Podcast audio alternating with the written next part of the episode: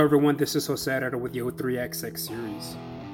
Today's special guest, Tyler, and I interview Mark Mosier, retired Master Sergeant, United States Marine Corps, and his longtime friend and business partner, Phil. Both Mark and Phil have an extensive background in the special operations community with nearly 70 years of combined experience. having this uh, pain just below my navel. I don't know what that is. And uh, so I said, okay, let- let's monitor that. You know, about 1600 that afternoon, he was sitting in my recliner back here. Ah! I said, okay, it must be appendicitis at least. And then, of course, after that, I started going the other direction, thinking about, okay, oncology, is that where we're headed here? And uh, by the next morning, he couldn't even get out of bed. Mm. So we took it to the emergency room around 11 a.m. that morning. I got a call sometime around uh, 4 to 5 p.m. that afternoon that he was going into surgery. And then uh, I got the recovery call at about 9:15 that night. Damn. Yeah. He was he was in ICU for six straight days, stepped down for one day, and then they put him back in a general population. And then all the young nursing creatures were just loving on him for like the next two weeks. He didn't want to leave, and I was like, "You got to get out, man. You know, it's time to get back at PT at the ranch, and it's time for us to start eating better than this. You know, Hey, Mark Mark King Limbo. come out." So oh, well, that that's yeah, that's good to hear. They took care of that. I mean, that's Oh gosh, I, and you know, there's there's so many moving parts in processing through the VA system. Um, you know, I, I can go into that a little bit, and, and guys need to learn this stuff, man. When we're giving each other support, um, I, I really, um, I think the peer support piece that you guys are going after is is one thing, but on the other end of the spectrum, you definitely need to learn how to be a service officer and, and learn how to navigate the bureaucracy of, of the VA, especially the health healthcare system, who to talk to, and then make sure that you've got a good, strong advocate just in case they decide to start dragging their feet while somebody's dying. You know what I mean? And uh, that that's not cool to feel that way. But then again, I, I've gone through that practice many times over, and so I went straight into action. We were able to go ahead and, and bridge the the information gap between California VA system and Texas healthcare system with an, uh, an intervention from an outstanding caseworker here uh, in California. I mean, this woman did not let up. You want to talk about a female pit bull, but as gentle as they come, she took it all in, you know, and part of why he's still here today is because she took the ball and just Yeah. ran with it, you know. Yeah, she she's you, you couldn't ask for better, man. Could not have asked for better. Pam was was awesome in the process. I mean, she she put shit together that probably most people couldn't put together or navigate through. So at all. This it was really technical administration that we had to do, and we solved the problem. Number one, I went straight to patient advocates in both states and, and left information about him, even though I didn't have power of attorney or anything else like that. Of course, it always has to go there. Well, we can't help you unless, you know. I said, I tell you what I'll do. I'll call the national advocate of disabled American veterans, and we'll lobby this at the secretary level and let you guys take whatever ends up at the bottom of the hill where you are. How about that? And that started getting people moving and grooving and asking questions. And then all of a sudden, there it is with Pam, and off she went. So, yeah. So they. So basically you like low key threaten them, and then is when they they. So is it like a, a case manager that they assign to the situation, or I I mean, as far as if you were if you were to tell somebody that's going in there with a potentially life life or life threatening situation, Yeah, everybody needs a buddy. Okay. And even though you don't want to drop 75 bucks to join VFW or DAV or whatever the case might be, as a social measure for yourself, you need a battle buddy. You know, you need somebody to back you up going into these things. Um, you know, because he's a bachelor, I'm a bachelor. right? I live in California. He lives in San Antonio, Texas. He's got some close contacts, and I've got a tenant on my ranch that helps me a lot. You know, so you got to build that network. Luckily, something else came of it as well last Friday. Um, out of the blue, sitting there watching some YouTube videos, and a Mighty Oaks thing comes up on YouTube. You know, and I listened to this. It was a Bible thing that was going on between uh, a couple of the leaders. And so I decided to go take a look at some of the personalities in the organization. Just so happens the uh, religious leader of that nonprofit lives right here in town. You know, so I reached out to that guy, emailed him. Next thing I know, I got another Marine contacted me who happened to be a CH 53 pilot, lives here locally as well, and also one of the leaders of that nonprofit. Went into immediate action to, to give me some backup. So that's all I'm saying is stack them three or four deep. Make sure you got a battle buddy. And uh, if you do know that you got, you know, some type of health issue or you suspect it, get checked we're old guys. We got to get that colonoscopy every five years. get, the oil, get the oil check. Hey, yeah. Yeah. My, uh, my uh, primary caregiver is going to be happy because when I talk talk to Dr. Goldhammer, you know, I'll say, okay, you win every year. You want me to go through that crap? I will. Yeah. but first and foremost, I got to get healed before they can do that. Yeah. I mean, the hardest part is to drink that five gallons of I don't know what the heck they feed you. Just blast you out. And, you know, I'd, I'd rather have like a coffee enema or something like that instead. you know, at least I'd be stimulated and I'd be happy about it, you know? Yeah, Instead if you of, haven't had one, man, you don't want to drink that juice because that stuff will make you throw up, literally. Uh, yeah, but you got to chug it, man. You just got to chug it. You got to grit it and chug it. All right. Man, it's it's interesting, you know, we're touching on this because me and me and Jose just had we were had a conversation yesterday evening on the phone and we were kind of talking about, you know, we're we're mid 30s guys, you know, and how our bodies are feeling. And um you know, you bringing up the part about having a guy having having people in your life battle buddies or people that know your situation that are kind of attached to what you're doing i'm sure especially now as you as you age out and those service connected issues start popping up, you know, um, I'm sure you guys are obviously both both seeing it and dealing with things that are related to your time in, or or maybe not. You know, maybe there there can't be a direct link um to what may have caused certain shit going on with you, but um yeah, just and I think too, like guys that are are separated, we we've touched on this before. Like you know, they kind of isolate themselves because they don't know where to go. They don't know who to be in their own bubble. You know, because they're so used to having that unit, that camaraderie and con- connection.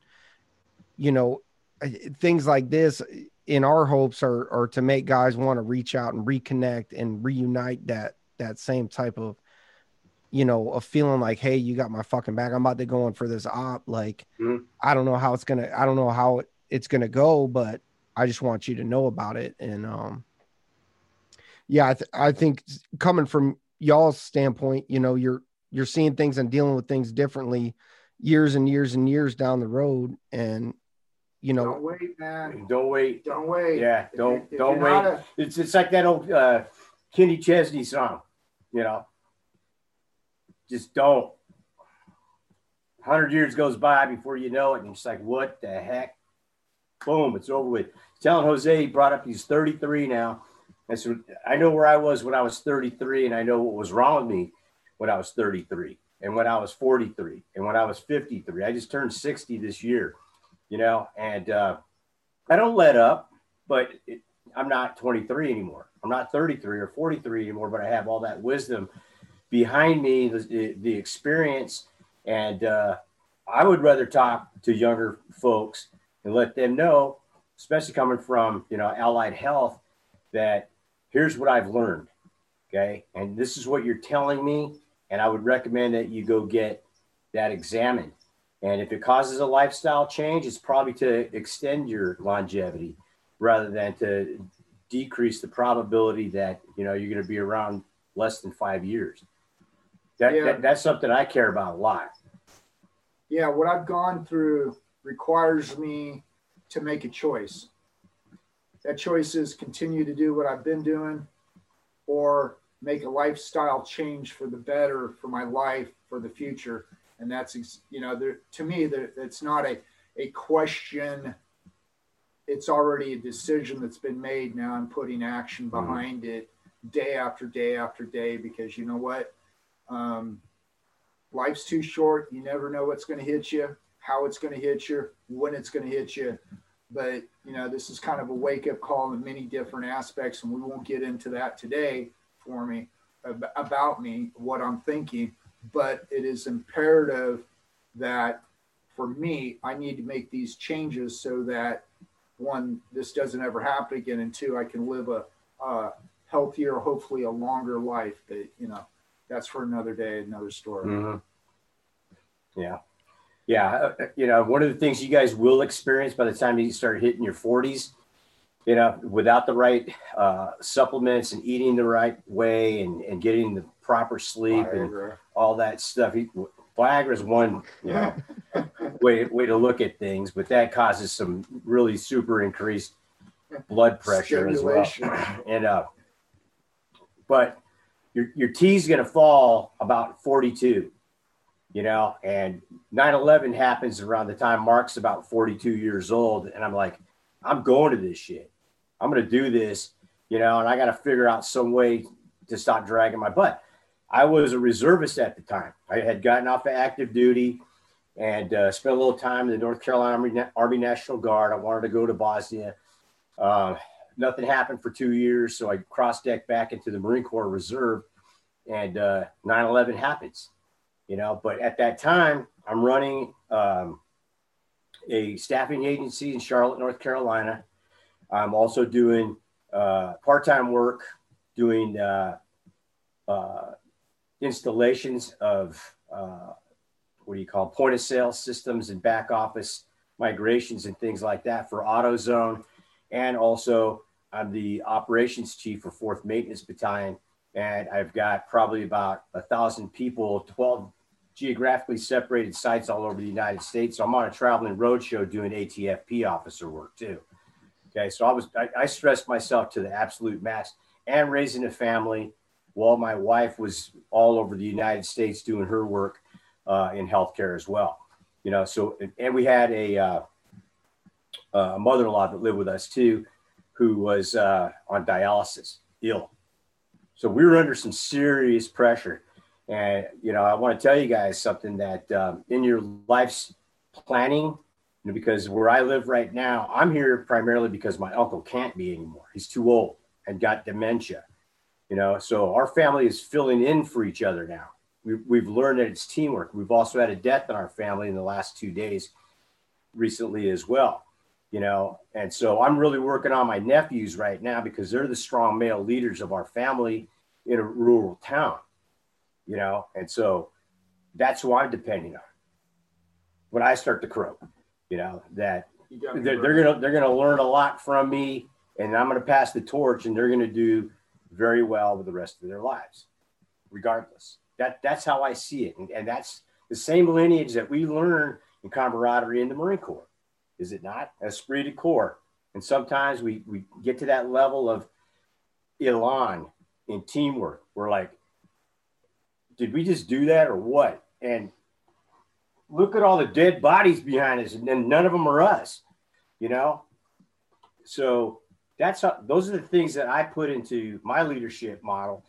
You know, it could be a football team and coach. It could be you know, world class hockey team and coach. But those are contact sports that are similar to what we learned in the military.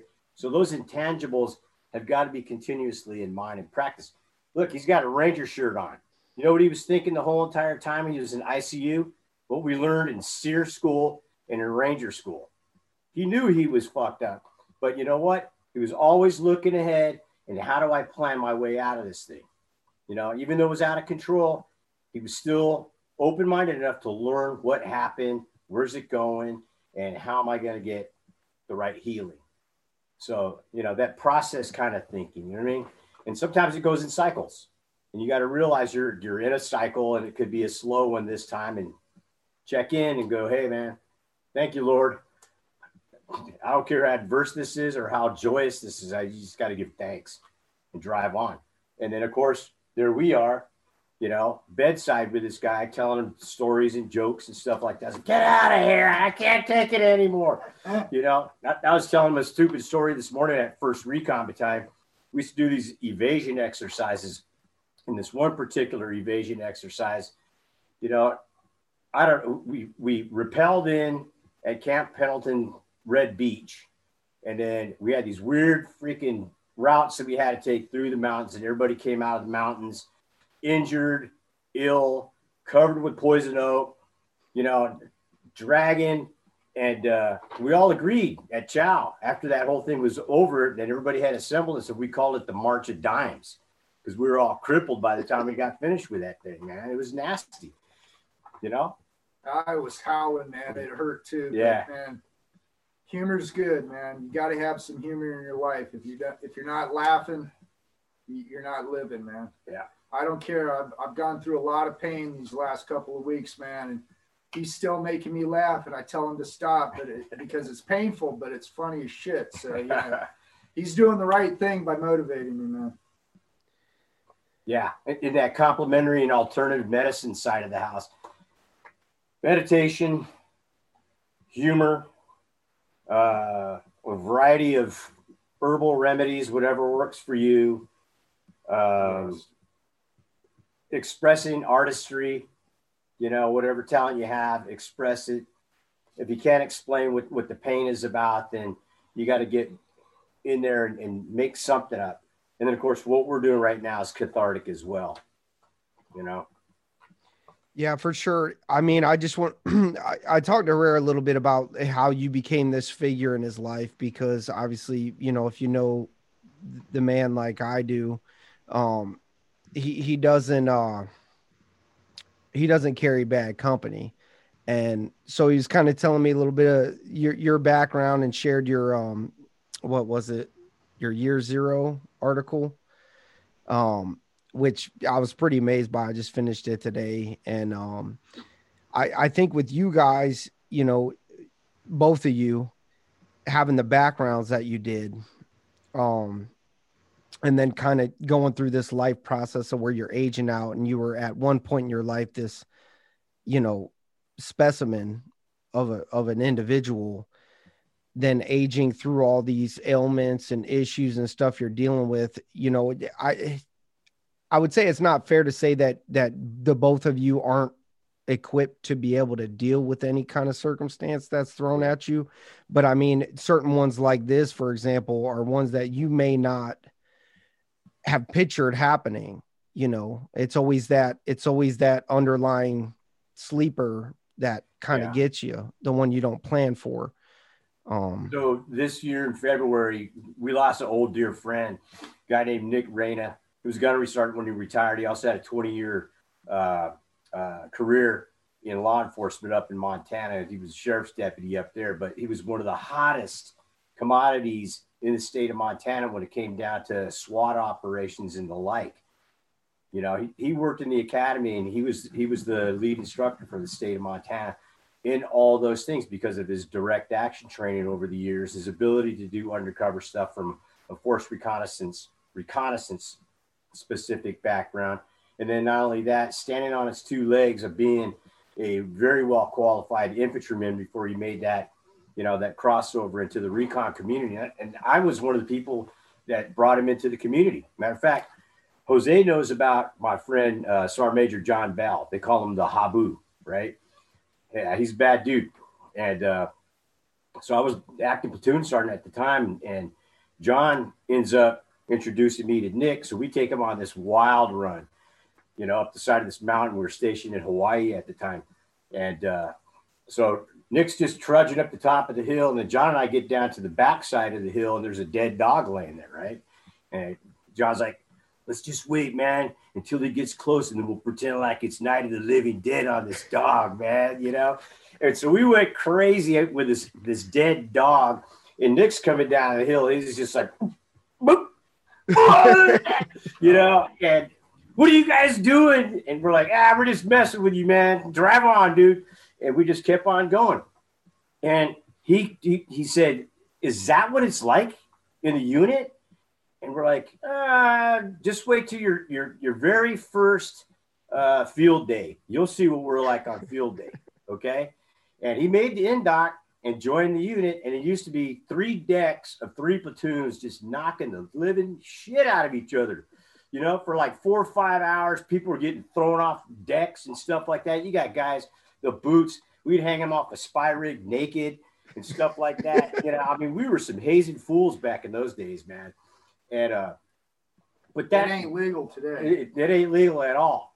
You know, I, I was having this texting thing with uh, a guy named Carlos Duchesne. He's the Chief Warrant Officer Five, retired, right? But in, back in the day, Carlos was in Third Battalion, First Marines at First Marine Regiment. Okay, we're talking like 1980, and uh, so they started the UDP program and started moving battalions off of Okinawa and then embedding them with the regiments at Camp Pendleton and, Camp Lejeune and vice versa, right? So I was in 1st Battalion, 9th Marines, the Walking Dead. One night comes the 1st Marine Regiment, and Carlos asked me, he's like, So were you in the grunts? I said, Yeah, I was in one nine. He goes, Oh, no. And then he tells me this story. He goes, When you guys got to Camp Horno, you guys tore up the bar. You destroyed all the the laundromat you know facilities on the thing and robbed the roach coach in less than a month. You know it's like we're pirates. It's what we are dude. And uh that was the notoriety that that battalion had back in the day but it made you proud to be part of this like we're we're, we're skirting the line here but you know what? Nobody's stopping us. This is okay to a degree just use common sense just don't you know, go too far. And uh, there were guys that did, you know, and we had injuries out there. Matter of fact, we had a, it was a six by truck.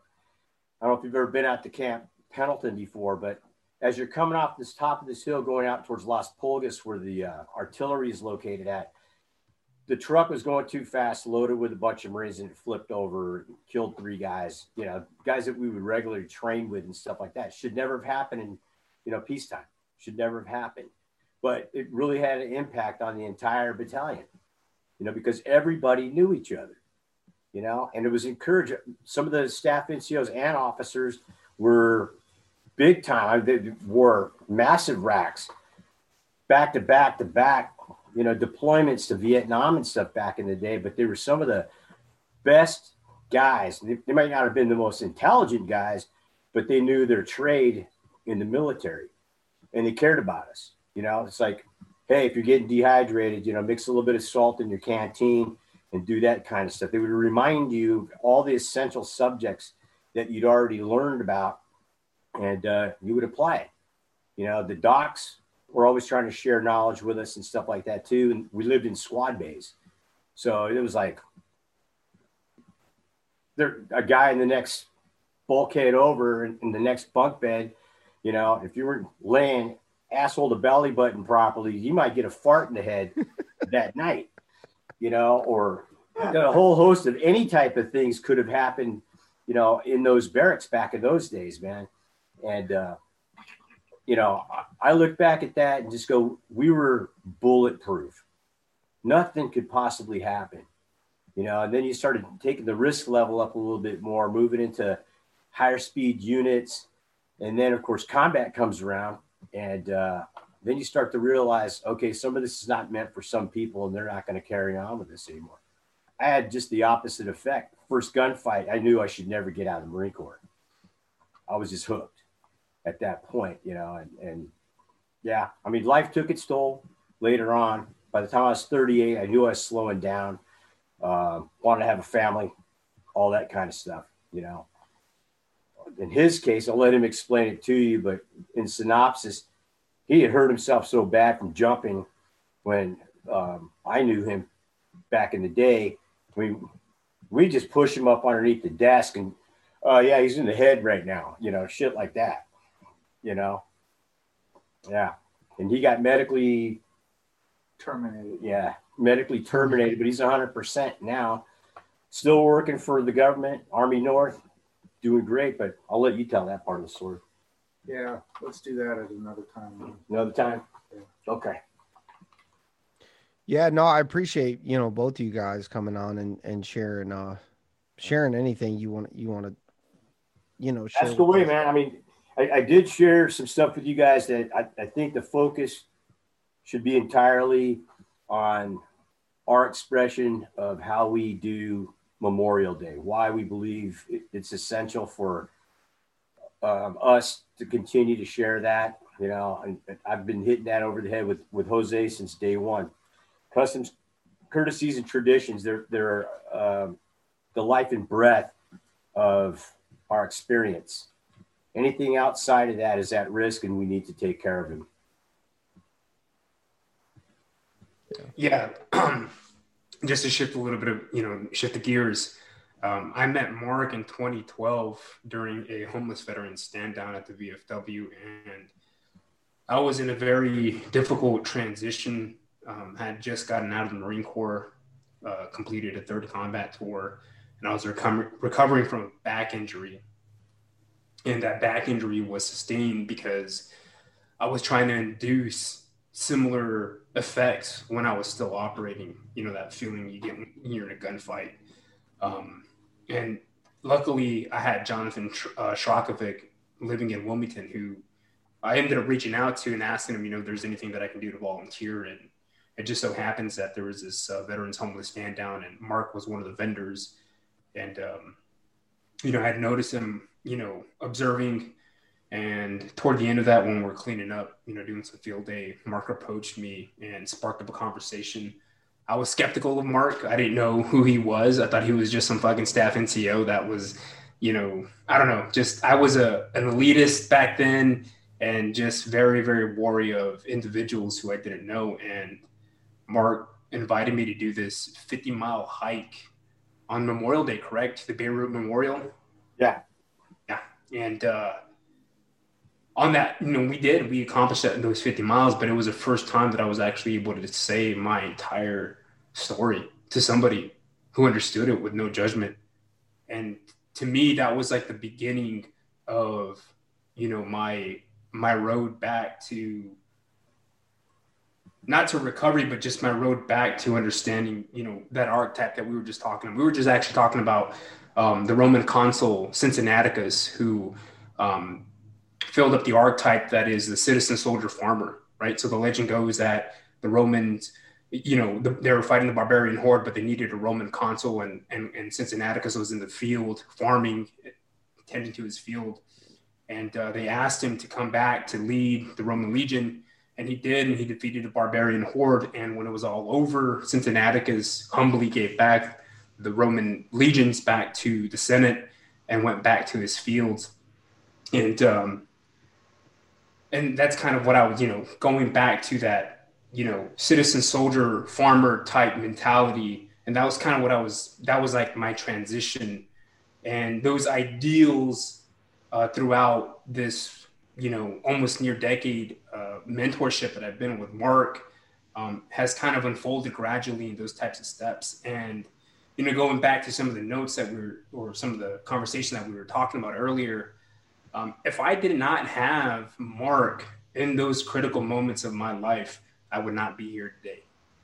And I know that it takes a community to bring somebody back to the fold or from the fold. I know it takes a community, but there are just some individuals that stand out and I always attribute, you know, Mark as being a cornerstone in my life to making a comeback. Because um, I didn't understand. I didn't understand the VA system. I didn't understand what I was supposed to do when I got out. I didn't understand, you know, what I was supposed to do with, you know, three combat tours under my belt. And, you know, I didn't understand the narrative. I just didn't understand anything. And luckily I had that. And I know that there's a lot of individuals right now that do not have that and you know going into why we started the o3x6 series and you know the book and all this information and all this dialogue is is to create that type of infrastructure so that other, others can come up and begin this process as well. And it goes back to one of the fundamental pieces of, of what i believe is, all, is at the heart of all operations you know in all you know the armed forces and that's that idea of brotherhood and sisterhood. And there's a deeper connection with that and dissecting it you know, dissecting it, you can take it in many routes. But as you know, I've come to understand my relationship with Mark and my my maturity, I've always brought it back to the basics. And when I speak with Mark, or if I'm going off, you know, the beaten path, um, I always bring it back to the basics. And the basics is, you know, customs, courtesies, traditions, you know, physical fitness, uh, education, just small things in order to get my mind right, in order for me to see what's at the end of the, you know, at the end of the tunnel, what's at the end of that obstacle. And um, yeah, so my my transition and my development is still ongoing, but it's very very much attributed to Mark and what he put into me, and you know that's something that you can't find out here. Um, you know, in the civilian sector, um, maybe maybe there is, and maybe I'm just you know thinking in, in general sense, but you know, I you know Mark didn't ask for money. Mark didn't ask for you know uh, any type of thing.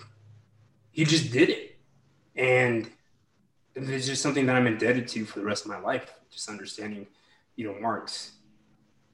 Hey, we're family. That, that's the bottom line. Um, like I said earlier, when you walked into my life, I I knew at a glance what was happening with you. I knew what was going on with Jonathan as well. I was amazed by both your stories when you guys opened up, where you come from, what your roots. That says everything to me. And if you remember, there was a time where uh, we were working on the farm, and I said, "Hey, check this out. I got a conquistador. I got a Viking. Remember that? You know, I, I yeah. was proud of the fact the guys were volunteering to come from wherever the hell they were coming from. And I didn't care. It was just a place where we could consolidate, reorganize, and refocus. That's what we needed. You know, that's what you will always need. And, and that process never will leave us in the in the peer support realm at all. If you can create that basis, and it started with strumming for vets, you know, working with those guys down there at, at the Ashley Transitional Living Center that. You know, man. And I, I'll tell you, you got to find one, the symbolism that exists right there, something that is that they can rally upon, you know, and, and what a better, more perfect symbol than Sergeant First Class Eugene Ashley. We're talking a guy in the midst of civil rights unrest, a black dude joins, you know, the 82nd Airborne and becomes a leading communications guy has the balls to try out for special forces and makes it and becomes one of the most highly reputable special forces communicators, not if not leaders of his time. I've, I've run into guys in, in, the DAV system in North Carolina that knew him, that were special forces guys, and they'll tell me stories about Ashley. You know, real things that happened to them, how they knew him. You know, fighting at the GB club at Fort Bragg before they get deployed and they got to get deployed, otherwise they're going to jail, kind of things and stuff like that. I'm like, hmm, I wonder where I heard that before, you know? So that's how that torch gets passed along amongst us. And if we have that time, one, I, I think what happened was we were able to get you to decompress on that hike. That was my tool. We are we are physically bred people, okay? And so it wasn't me trying to challenge you; it was you learning to challenge yourself again you know, putting you in a different context and got you comfortable doing it and stuff like that. That's the rapport building skills that that you guys are going to need to help your brothers and sisters out inside your age group that will distinguish you as more mature and more experienced that they will guide onto and you know want to uh, listen you know but you you also know that there's that generational thing that i believe in as well you know, and I, I, I encouraged you the other day, talk with Bob. You know, let me let me go get something out of my room. I want to show you this thing. This is something that Bob earned when he was, you know, 23, 24 years old in the Coast Guard back in the 60s, and he gave it to me. And Bob's almost 80 now. Hang on. You guys can talk while I'm on. And just so people uh, know, Bob is a, a, retired lieutenant commander who served in the Coast Guard. Um, did some missions back in the day. Um, he was the, I believe, the Uh, he was a what military affairs and he was uh, the dean of military and veterans right. affairs for uh, Cape Fear Community College. Yeah, yeah. But you know what, Jose? He was also the dean there until he retired. Then 9/11 right. comes around, and then they him right back on in there, and then he took over that job, which they didn't even have at the time. The guy is an outstanding, you know, uh, engineer. He he actually gets uh, contracts, I think, every summer to go to uh, uh, the New England Maritime Academy and he reviews their engineering programs. He teaches up there and stuff. And then not only that, the existing members, the living members of his Coast Guard Academy class from back in the day, they get together and they, they build a house, one house every year for Habitats for Humanity at their age. So th- this is generational by example. You know what I mean? It's not what he's done, it's what he still does right. that blows my mind that I want to follow, you know. But anyways, here's his his uh, Cutterman's badge that he earned back in the day for young officers. Petty officers can earn these, but they look different and they're uh, a silver color, and crewmates can get them as well. So that, that's a big deal for these guys. And a lot of people don't realize how risky a Coast Guardsman's job is doing search and rescue, doing law enforcement operations at sea. Visit board search and seizure and other maritime interdiction operations are freaking gnarly, man. And uh, Bob was doing it before, you know, we had satellite and other ISR sensors out there. And uh, they do it on the gut feeling and, and knowledge of the sea. That's awesome. You you said he's he's 80 now? He's pushing 80, yeah. Wow. But when he was around 74, he was out there with us doing those 50, you know, milers. And that, and we also did a 100 mile relay, and he was out there with us on on day one doing our, our Lewis and Clark expedition in the uh, Cape Fear Black River area, man, in the swamps yeah. and stuff. We had a blast that day. Yeah, man. Um, and you know, just testament to uh, the Coast Guard. I was just reading an article today that they're trying to stand up their own special operations command now. Um, they need to. Yeah. Um, the seas are changing. Um, so they're up and coming right now. Um, probably uh, um, just shifting gears again. Uh, wanted to address, you know, Memorial Day as a whole, and I think there's significant meanings behind it. I think there's multi-tiered meanings now.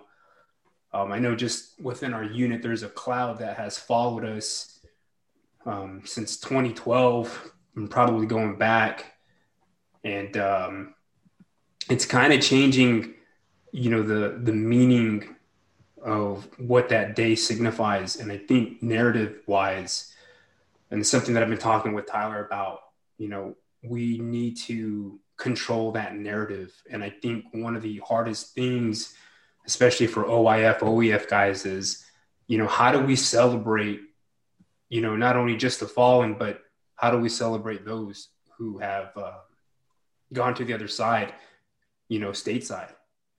And um, that's something that we're trying to figure out right now as a generation is how do we take that narrative back? How do we end up controlling that?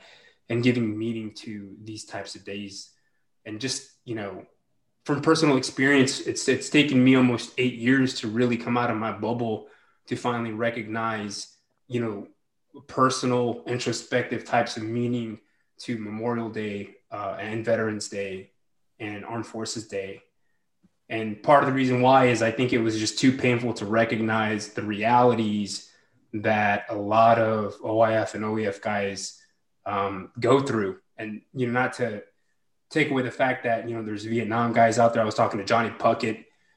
You know, they're going to be the largest demographic now taking over in terms of the veteran population.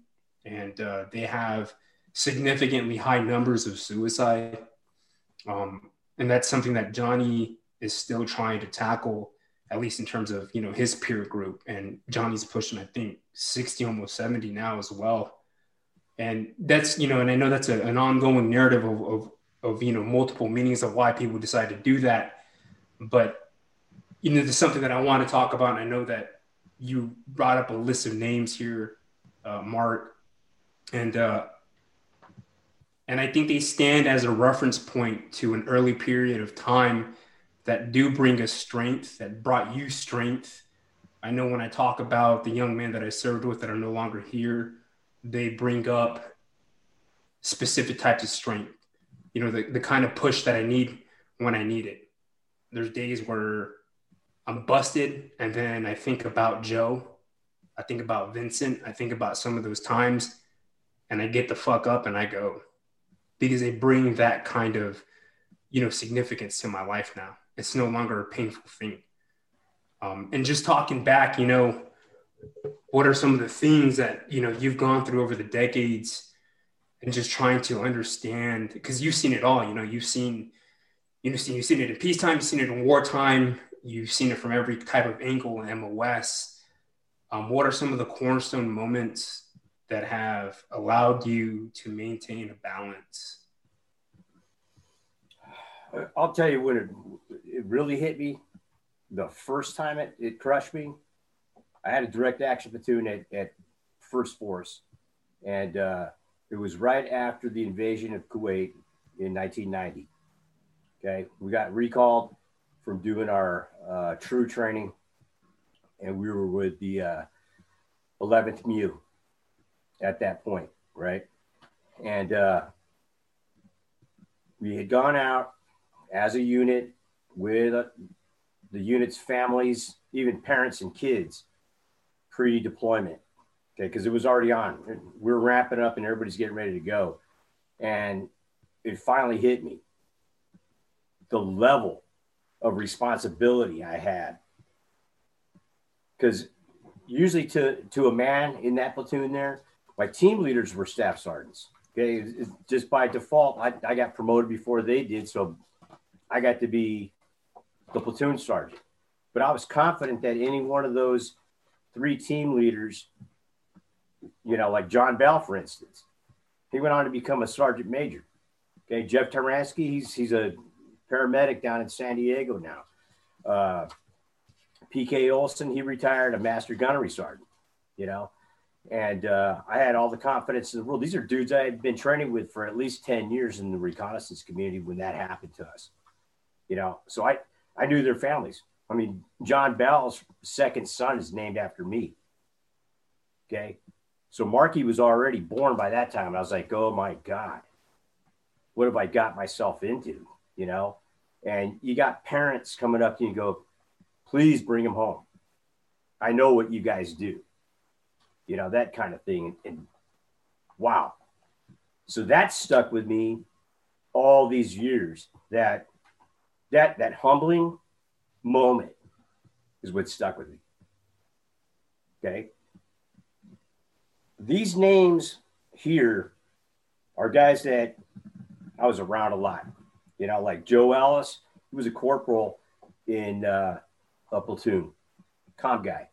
Goes on, he's a first sergeant with 2nd Battalion, 4th Marines with Sergeant Major Jim Booker in Ramadi in 2004, wheeling and dealing.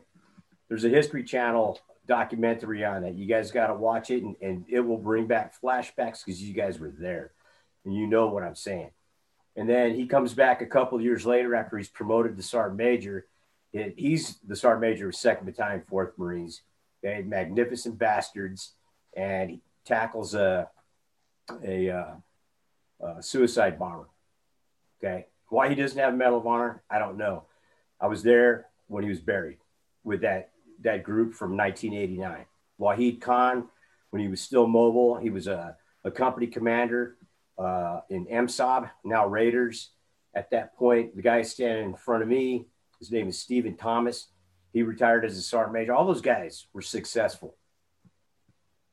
You see, so one of the things I encourage you guys to do is that if you know who the talents are amongst you, the only way to keep the the the group that is willing to live on and set more examples is keep on encouraging each other. Let them know we're going to stay shoulder to shoulder with you the rest of your life. And it may sound cliche, but you know what? We've known each other almost 30 years, as old as you guys are. Yeah. So, it, Yeah. it- so it's possible. You know, the funny thing about it is, you know, I was going through the train, I was going through uh, the course, the AIQC course, and he's an instructor.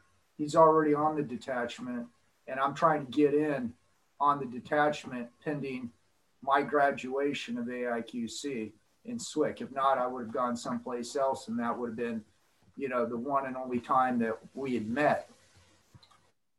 And it, it's kind of odd, you know, we did a lot together on the detachment.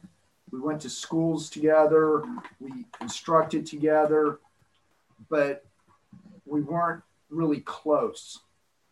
You know what I'm saying? Um, we hadn't established that bond, but when when Mark left, you know, I made the decision, hey, it's time for me to go. Um, by the grace of God, we stayed in contact, and and you know, our relationship bloomed after we went our separate ways from Bragg. You know, and uh, you know, it's just gotten better over the years. Know, that and that's the days before the internet. You know, it was and and cell phones for that matter. So you had to leave a voicemail message and then you had to stand by and stand by for a phone call to catch up. By that time, this guy started working into his career um, as a civilian working for Army Special Operations Command and then other stuff uh, later. Europe. Yeah, then he goes to Europe and he starts working in the Balkans and Germany and places like that. You know, uh, and he's a single dad raising his own kids all at the same time. Okay. So you got to give each other, if you know anything about the guy next to you, you know, you got to take it from a, a humble position. Is that would you want to be in his shoes or do you want to try to understand what kind of effort he's putting out in those shoes and what can I do to help you? Well, for the troops, I, you know, that, that that's my biggest thing. Well, for the troops becomes the mission. And as, as a senior staff NCO, having known the troops that I've been around, senior as they were, um, you, you had to be humble. And welfare of the troops is the first things first, period. You know, um, if you train them right, guess what? Y'all get to come home. You know, if you half ass train, could be as low as 50 50. And you guys have taken casualties um, on the battlefield. And I know that 2nd Battalion, 8th Marines is, is still suffering at this point. You know, how do you get the word out? Um, you, you're building a behavioral health um, methodology, but I also know you're, you're a believer too. So there, there is space for faith based things. I don't proselytize anybody on my faith, but I, I do believe this that if I don't have that, I'm I'm I'm a walking time bomb. So I give it to God. You know, on those days where I'm just like I'm flatlined, you know, um, I walk this this property here and I listen to recorded prayers and stuff like that. I get myself in that that walking meditative mode. And when I'm done with that, you know my philosophy here. I got to do construction or labor. Okay. And sometimes it's just a day of labor just to get my headspace squared away again so I can actually focus on construction. But it has to be, you know, that way for me. I can't work in an office. I don't like putting up with that kind of environment at all. I got to be outside, you know. And now that I, I realize that completely, because I, I tried those things, wear the suit and all that kind of stuff. And, uh, and, and I have to say, I did look pretty good. But, you know, that that's just my ego talking. And uh, I realize that I don't like this. You know, I don't like it. I, I'd rather dig a ditch than sit in a conference room for eight hours haggling with freaking civilians, honestly. You know, I, I, this I could do this all day long because this is a learning experience for all of us. You know, I don't have to have the floor all day. I can shut the hell up and, and listen to you guys because you have taught me a lot, Jose, in, in these past several years of your education process. The stuff that Philip shares with me coming from the ATFP side of the house, you know, has blown my mind and, and compelled me to keep on moving forward in those studies and vice versa. You know, so you, you got to find that uh, that happy medium with somebody you know that might be walking the line. Yeah, that's something that me and Jose have talked about quite a bit. Is you know, especially when I first talked with him when he you know asked me to come share my piece and you know i told him and i and i still feel this i live it every day is is you know after you leave that after you leave service and you have that deep rooted connection with all your brothers and you're and you're so attached so many guys i think end up you know with the shit in their lap saying what do i do now? Like what's my purpose now? I just left you know we had a we've talked about this before but we had a uh, it was a mess night. I think it was after our Af- afghanistan deployment the initial one in 2009 and uh there was a general speaking i forget his name um, but he he made he made a comment, or I don't think it was his own statement. It was a quote, and it was basically like, you know, the man that you you were and are today is going to be the best version of yourself that that will ever be. But it doesn't mean that you can't develop into a new person and be the best version of that person.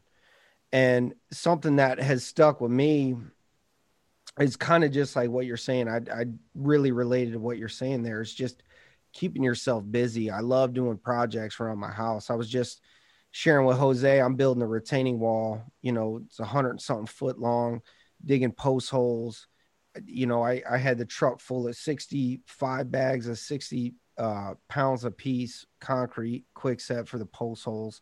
Unloaded that, breaking my back off, and I'm just like, you know, there's something there's something about that doing that type of work you know whether it, ma- it matters to no one else besides you you know and and the mission and the task you're trying to accomplish for yourself.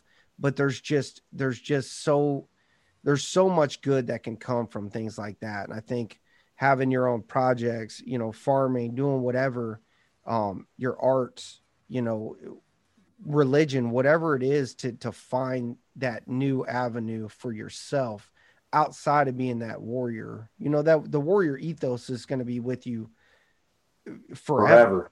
Forever. If that's where you came from, if that's the background that you came from and that's instilled in you eh, and probably you were born with it, but you developed it under different circumstances, that's going to be with you forever, but that doesn't mean you have to be that until you're 60, 70, 80 years old. You don't have to be the warrior. You can be something else and be the best at that. Um, I mean, I, this list of guys here, I could I could tell you what their inherent talents were. You know, that's how well I knew them. They they may not have known that about themselves, but I guess, like I was saying earlier today, I learned in in, in high school football. Matter of fact, I learned it probably even earlier than that was probably in flag football when I was about seven years old. You know, what it was like to be coached and you didn't even know you had a talent for the position or the, the, the inherent leadership uh, traits naturally because you're that aggressive and they're, they're going to start fine tuning you for that kind of stuff. The acceptance of the responsibility of going through the hardship in order to get to an end state. Okay. That means that you took a step up in the right direction. You weren't that kid that, you know, he was always complaining because he had to sit the bench, but didn't realize you sit the bench because you're still working on things or you complain too much or you're crying and this and that, you know, and uh, we don't believe in any of that. I'm, I'm old school. I mean, one of the things my grandfather taught me was he said this to me. He said, if you can't operate a shovel or a broom, you ain't shit, you know? And I, I think it's true because there's so many people out there today, they don't they don't get their kids to do anything. Make their beds, put their own clothes on, operate a Q-tip in their ear properly, or whatever the case might be. They're a bunch of, you know, nannies out there, ninnies, and uh, no, I, have always been independent. I think the same thing of you guys too, because I've listened to some of you guys' other stuff together, and I'm, I'm just like, perfect fit. These guys play off each other perfectly, you know. And then the example you just gave about, I'm going to build a retaining wall.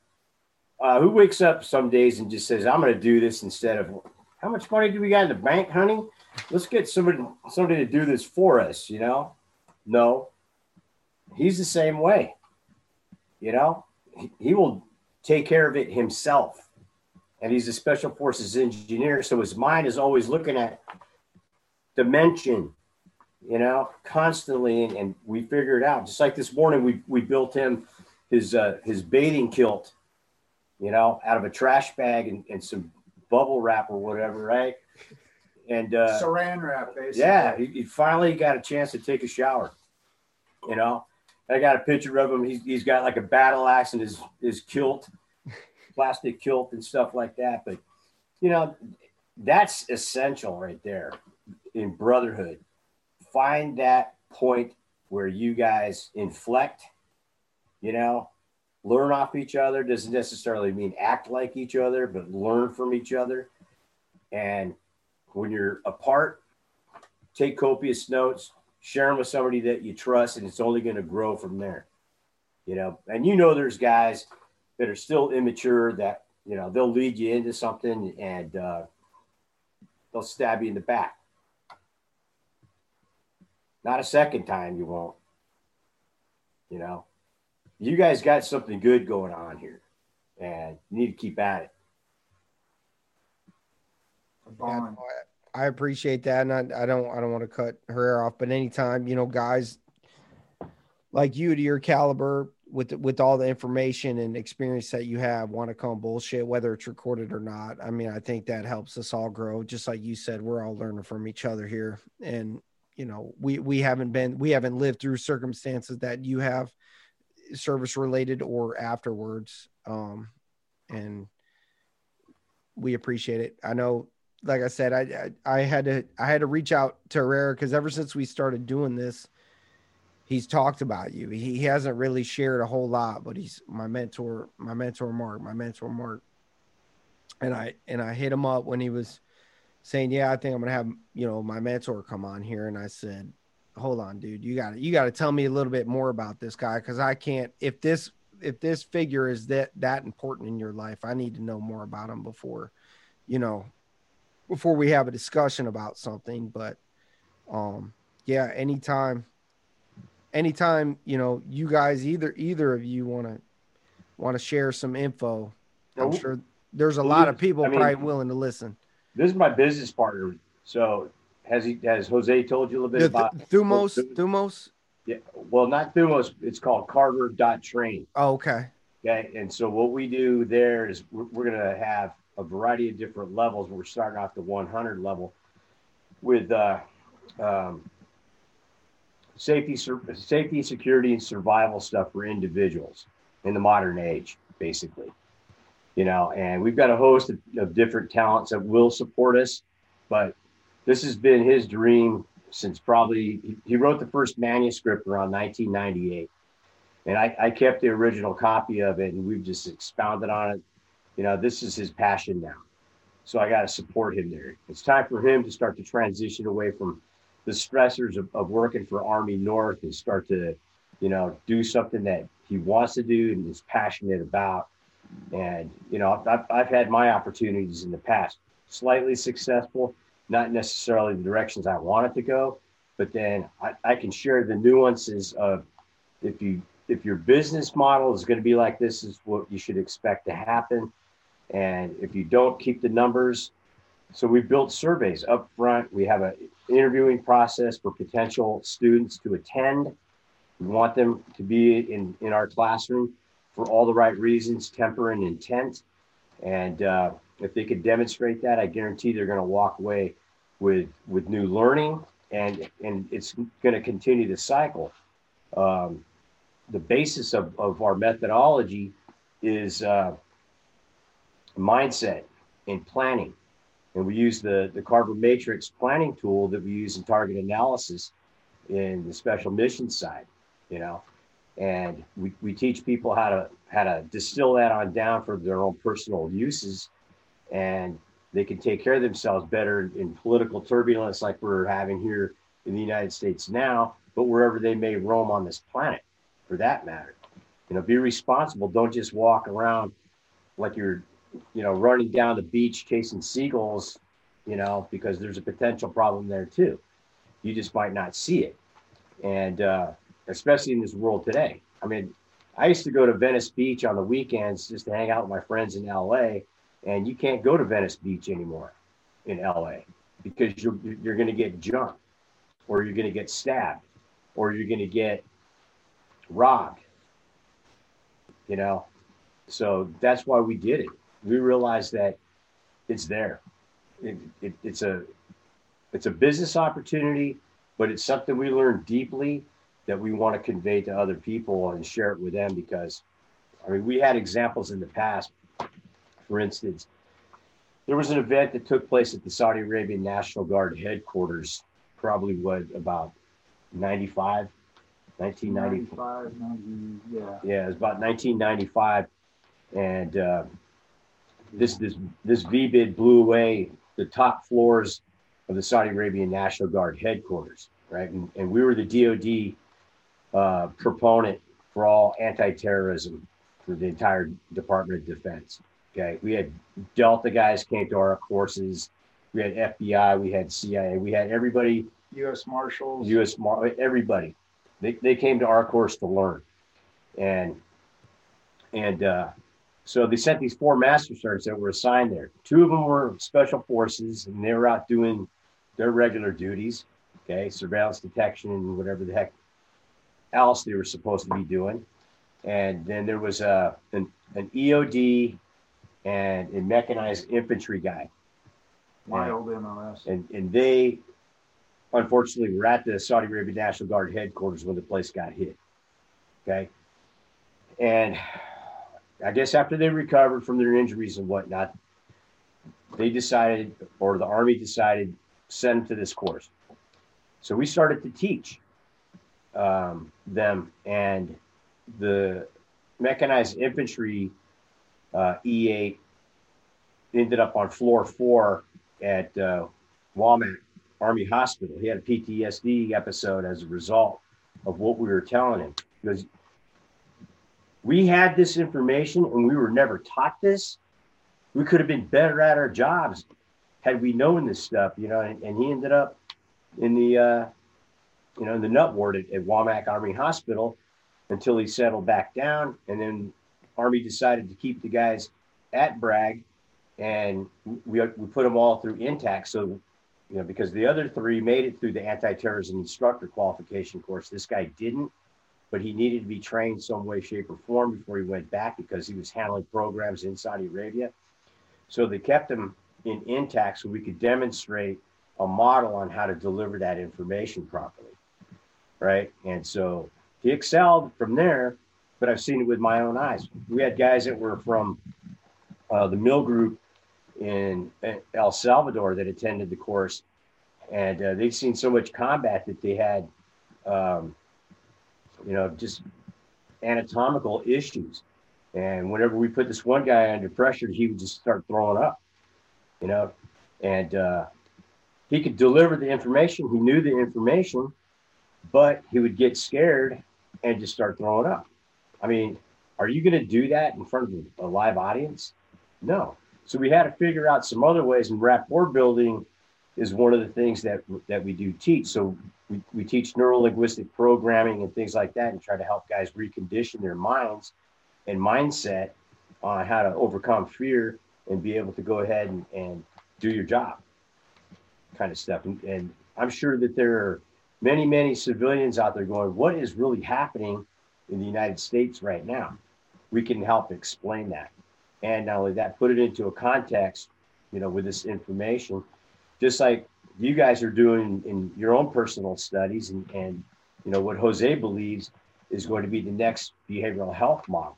I, I have no doubt that's the correct way to go, but it's just a matter of, you know, who gets to get credit for it, you know, at the congressional level, who's going to fund that, and we're seeing, you know, that kind of stuff when you're talking about Fauci, um, American money being funneled through the NIH and given to a, uh, a virology laboratory in Wuhan. Okay.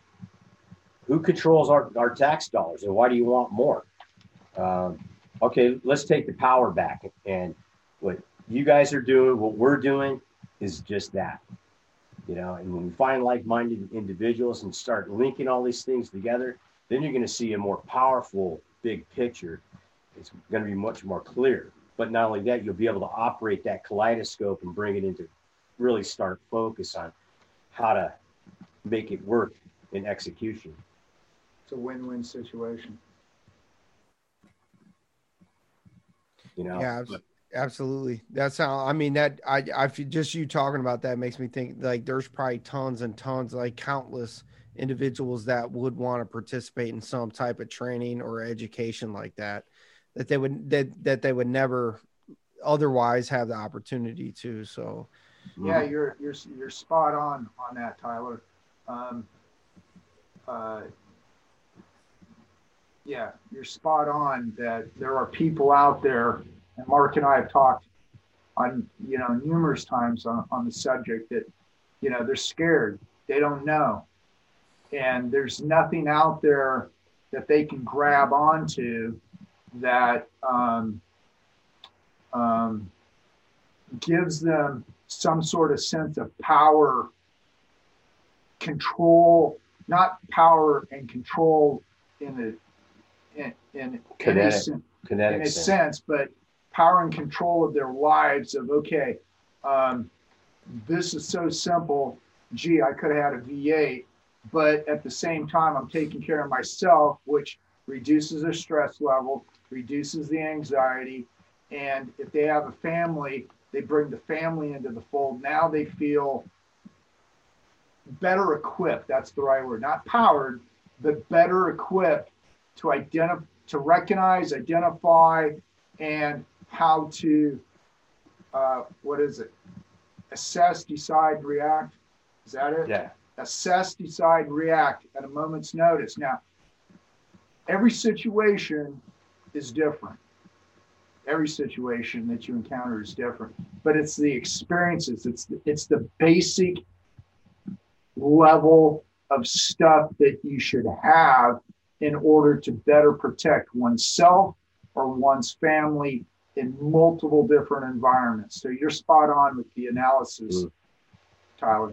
Yeah, no, I, I mean, absolutely. You guys were instructors, you know, on high level stuff and outside of the military where do you get that? You know that's that's the whole idea right? In combat or any high threat situation the idea of training is is when you're presented with those circumstances if you don't know how to decide or or react in that situation hopefully you will just fall back on whatever training you had to guide you through that experience or no training. Yeah exactly. This so, is a need. This is a need that out is out there and we're both in agreement that this is this is a a need that is at the perfect time to present to people we're still in development we're not to we're not going to, uh, you know, half-ass it. That's not the way we do stuff. But you know, we're going to provide a need, a, a, very special need to multiple groups of people wherever they are, and um, you know, we'll just see where the uh, you know where the dust settles afterwards. We're either going to make it or we're not. Uh, I, it's not going to be a halfway this or halfway or a struggle here or a struggle there. We're either going to make it or we're not, and we're in agreement, doesn't really matter one way or the other. I mean, it does to us. We want to be successful, but at the same time, we honestly believe what we're doing is the right thing for the right reason. And to me, that is, you know, an important piece of the yeah, and, and, you know, the timing, like you said, is correct. Have you seen our sizzle video yet? I haven't seen it. I'm going to send it to you later. Okay. All right. And, and and I'm not I'm not trying to sell it. I'm just saying that for those people that have no common sense whatsoever, and I used to get that from one of my counselors, I, I would say, man, they don't have any common sense. He goes, common to who? Common to who? Okay. What I, you know, and let's get back on the topic of Memorial Day. What, what I trust in that kind of sense right there is the fact you're combat veterans, both you guys and, and all your friends, is that I can understand. As old as I am, I can understand the instincts that you guys operate off of. Okay. And not only that, how you've been able to bring things together and, and use that and make it useful for yourself, you know, um, hereafter in the aftermath of, of, you know, making it through three combat tours in the United States Marine Corps infantry under those environments that you had to, you know, in most cases, not just survive, but I think some of the things that I've read about you all is that in some cases you guys actually thrived, you know, and I used to get that in in a dojo that I used to train at in Charlotte, you know, it's crying the dojo and laughing the battlefield. And, you know, I, I use that to my advantage. It's like if I'm in top form and my instincts are just razor sharp and the dudes that are around me are, are that sharp too right there, guess what? We can get anything done anything, you know, and, and there's going to be the grind of it all, but we start with the instinct and, and how we discern that is through our survey. Our survey, for instance, I, I used the survey on, on my two nephews and we got contrast. We got contrasting feedback because the reasons why they stated certain things were different, but almost identical at the same time which was weird. But that just goes to show you personality types are going to be different. But if I put those two guys under the same conditions and, and added in just a little bit of competition in there, okay, you're going to see these guys work. Somebody is going to come to failure at some point. All right, we're going to back it down just a little bit. Pick up your magazines. You're going to do a bit more dry practice, magazine changes, and stuff like that, etc. It's all in the drill is the drill realistic? And it and that same type of thing as we cycle in the drill, okay? Do I see myself doing the same thing? Do I take the time before I step out of the house and do I visualize the process I'm going to put myself through in order to safely make it to, you know, uh, Vons or Albertsons or whatever grocery store I got to go to? you know, and I'm always prepared for the worst when I go out. You know, for instance, I step out one night to go get some cat food because I got ranch cats, right? And they, I like to reward them for keeping the, the ranch clean of all ground vermin. And so I give them, you know, good food. So they come back and, and they depend on me just like I depend on them. You know, we get that symbiosis between man and nature. And uh, this guy comes pulling up, and I made eye contact with him as he was pulling up. And just the way he looked at me, I knew don't step out there because he's going to run you over. Right. And I stopped, but then he swerved to try and get me. Right. So I kicked his truck. He stopped. I punched him in the face as he was coming out of his vehicle. I said, You get out of that vehicle, you're never getting back in that motherfucker again. Now get out of here. Right. And there was two families you know, probably four kids and two women that were crossing the street at the same time, but he was fixated on me to fuck me up, you know, and so somebody had to stop him because he was going to hurt somebody else. So it's that big picture. It's like when you're doing house clearing, right? Keep your keep a straight finger, okay, and you intend on discharging your weapon. You're not going to shoot from room to room because there's still guys clearing up and down the hallways and all that kind of stuff be aware of your background, etc. Right. So that's always part of my 180 in front of me. What's there? What's there? You know, it's just like when you're doing the different table drills and you're knocking stuff down, but then you're done shooting. Two, uh, you know, pair to the body, one to the head. Muzzle comes down. You're going to check left, check right, right? Making sure that you can open up your peripheral vision because you got tachypsyche. What does that mean? That means that you're getting, you know, auditory exclusion, you're getting tunnel vision and a whole host of other physiological responses because it's fight or flight, but now you're in the fight. And are you controlling that fight? Which means that you got to open things up a little bit. And that's me. It's instinctive to me. It's instinctive to you guys as well because you've lived that way. It's instinctive to him. But how do we teach civilians that have always been, as Jeff Cooper says, living in the white, conditioned white? They're oblivious. Yeah. Our focus, our focus is to teach them the basics. You know, not overwhelm them, but give them the basics so that they have that capability to enhance. And like Mark said, you know, we're focusing on the 100 level, and you know, we've talked about level two, three, and even 400 levels type stuff for different type of audience. Not everybody's going to get that those kinds of classes, um, but yeah. And it's possible to attain that knowledge. You show some interest and you show some development, we'll help you get there. You know, it's just like the Marine Corps for various ranks, right? We have the the Marine Corps reading list. How many guys blew that one off and didn't learn? Oh, I hate the Corps. I'm not going to read that shit. I'm not going to do my MCIs. I don't care if I'm a corporal you know, all that kind of stuff. And um, if you get into the practice early while you're in an institution, it makes it easy to transition out if you have the desire to go to college or to a vocational school for development or whatever you want to do thereafter. That, that's what we advocate lifetime learning. You know, and we, we remain in the mentor role. It's kind of funny because some of the guys, some of the talent that wants to work with us, we got retired law enforcement agents from federal level down to state level down to you know good old boys that have combat experience and their military experience. And they all bring a whole essence you know to to that mixing pot of stuff. We got phds that review our information. We've got doctors. We got you know medical personnel insurance people stuff like that. You know, that's trying to touch all the all the things that enable us in this society that are probably going to need a little bit more help. You know, it's just like I got in touch with uh, Jose early when I found out about the Colonial Pipeline. Are you guys getting hit in North Carolina? Yeah. What did I do next? I got a hold of our videographer who Jose actually uh, referred us to and same thing was happening up in Onslow County. So then I just started working my way south down the coast. Friends in South Carolina, friends in Georgia, family members in Florida, and it was like a domino effect.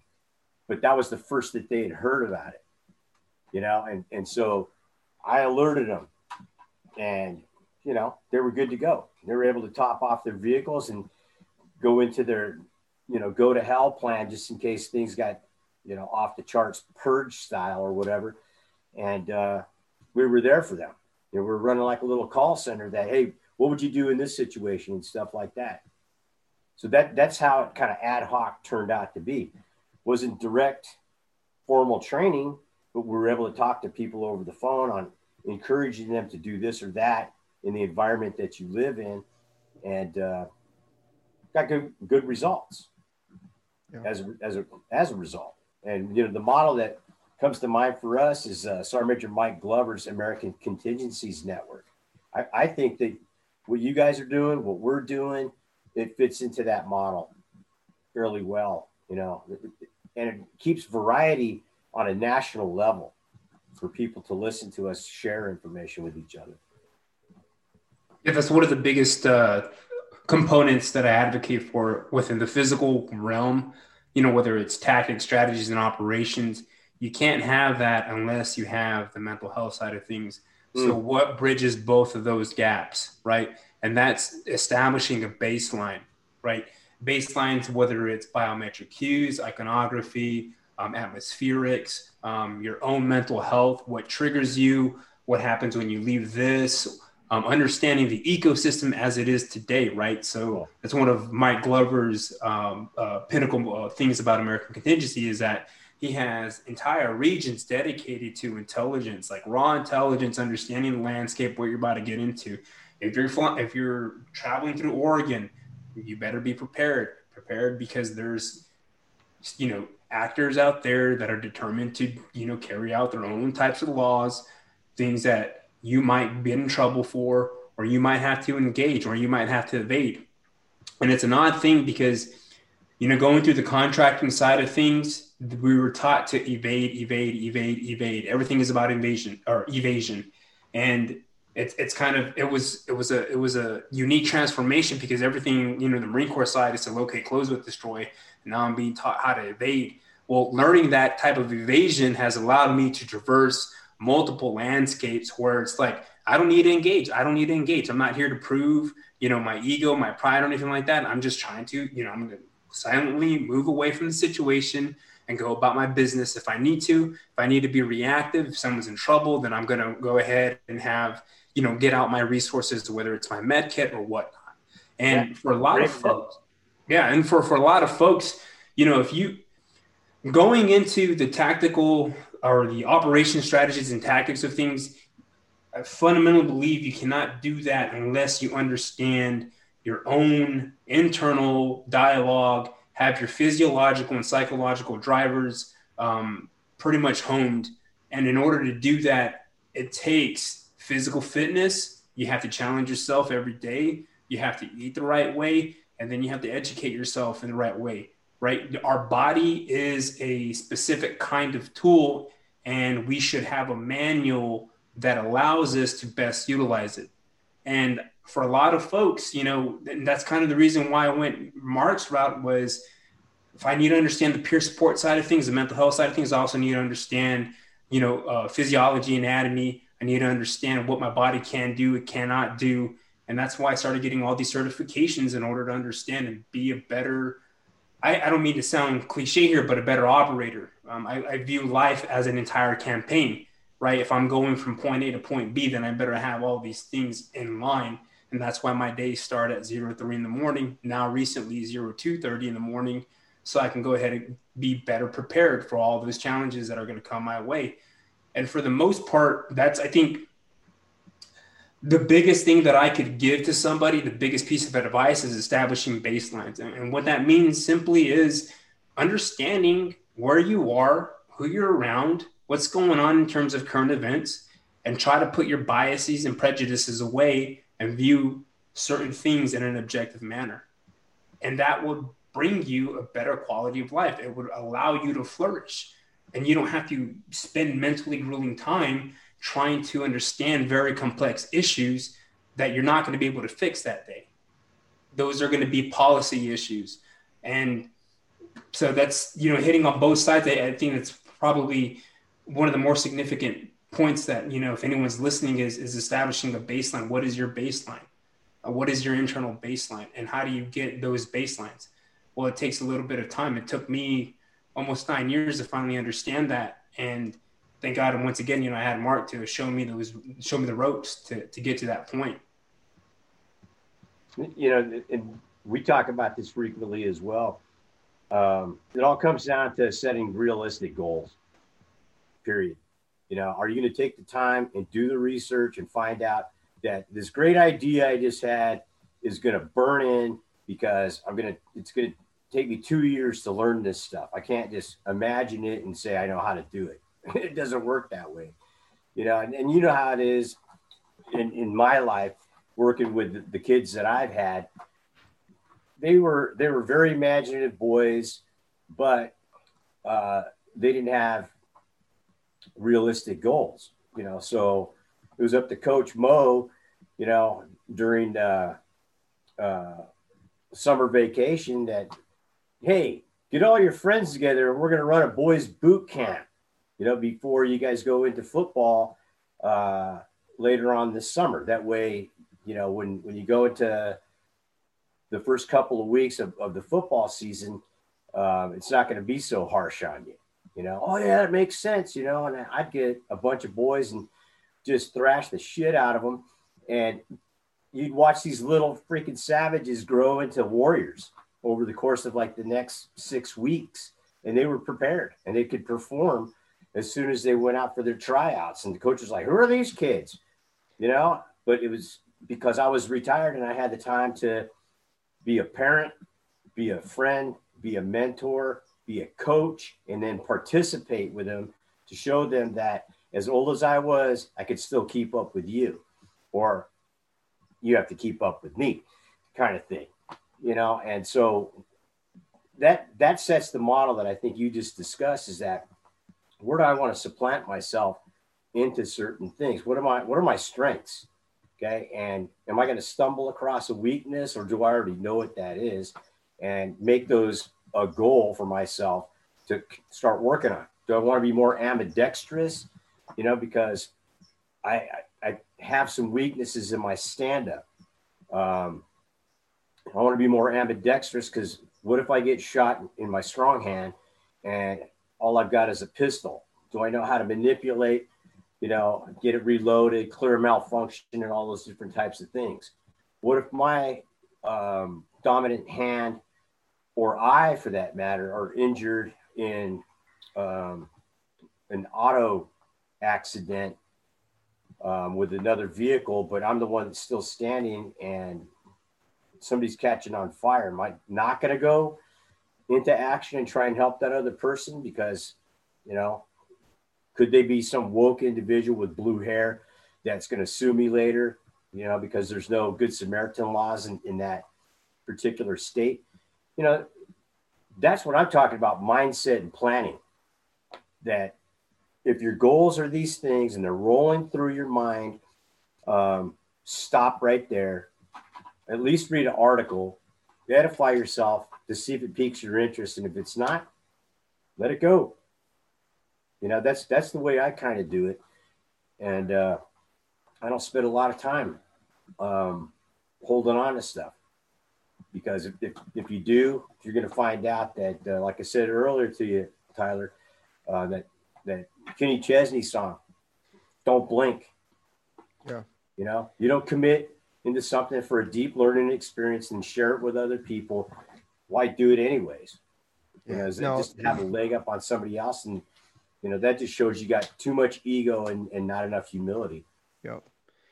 One thing, I mean, and and everything is kind of it's like a blanket, you know, term, but it's really what it's all about, and it's something I've told I've told my friends and and my wife about all the time, and it's it's the art of self reliance right? Where does that come from? It comes from knowledge, experience, you know, all these different types of things. It comes from, you know, Phil's engineer mind frame where you can analyze the situation and and analyze that space and try to think of all the possible outcomes that might happen which all ties into i don't know the acronym y'all are familiar familiar with but before i got out of the marine corps it was later it was later in my time i i came across the the term OODA loop. Yeah. Yep. And that's something I live by day to day. And I even joke about it with my wife and my friends. You know, I'm like, stop fucking on my OODA loop. Like, you know, observe, orient, decide, act. And this is a, this is a continual loop that we do on a day to day basis, no matter what's thrown at us. You know, you constantly adjust, adjust, adjust. And what you're what you're proposing in your in your training and and you know how you want to go about that is i think teaching that self-reliance ability you know mm-hmm. how can people how can people traverse this landscape without having you know you have to have a basis a foundation of information to you know carry out any plan you have, whether it be going to the grocery store, like you said, get in a car, go to the gas station, you know, you're doing this OODA loop, you're doing all these things, whether you know it or not. But um, that's the cycle I was talking about earlier. Yeah. You know, Boyd was was instrumental in, in, building this thing out as an individual in, in the Korean War. But later on, Boyd's OODA loop was brought into the United States Marine Corps about the mid 1980s, and that's that's something that we began to use for maneuver warfare at the lowest common denominator. Lance corporals were taught that. Young second lieutenants were taught that. You know, TBS and all that kind of stuff. So keep it in your toolbox, man. That that thing is valuable. Yeah, no, absolutely. And I mean, you know, something especially I thought it was interesting because me and me and Jose both were privileged to participate in some pretty extensive um, medical training from tier one group nice. within two eight, and we both got to do their T triple C course, which for me on that deployment, you know, was instrumental training. I mean, it was, you know, definitely utilized directly um, and I always said, you know, I've said to him, I've said afterwards, I was like, you know, it's a shame because I feel like that training was the best training I ever received in the Marine Corps. So at this point, the Marine Corps is contracting outside groups that are, you know, compromised of military members, but not directly, you know, they're they're a civilian company. Um, and and they're using them to train their their service members on how to properly, you know, apply first aid in combat scenarios. Right. And I think that was the best training I ever had. I mean, I still have all the manuals and everything, and I hold that shit dear to me because I, I think with my circumstances, you know, it it was pivotal training. Um, it's it, it's more essential than most most troops will ever realize. You, you get the, the serious basics in boot camp, and that's about it. Um, I hope you guys got a chance through Tier One group to do live tissue training. Yeah, I'm not sure if you guys use pigs we, or we, goats or whatever. Yeah, we both. That, that's essential. Yeah, you know, and so there was a company that was called DMOC back in the day that was servicing Camp Lejeune, and uh, they were trounced on by PETA big time. So I think the executive director um, moved aside so they can continue to do this because these guys, it was all special operations medicine. And I was working with uh, 2MEF headquarters group. I was working the uh, transition team uh, training cell.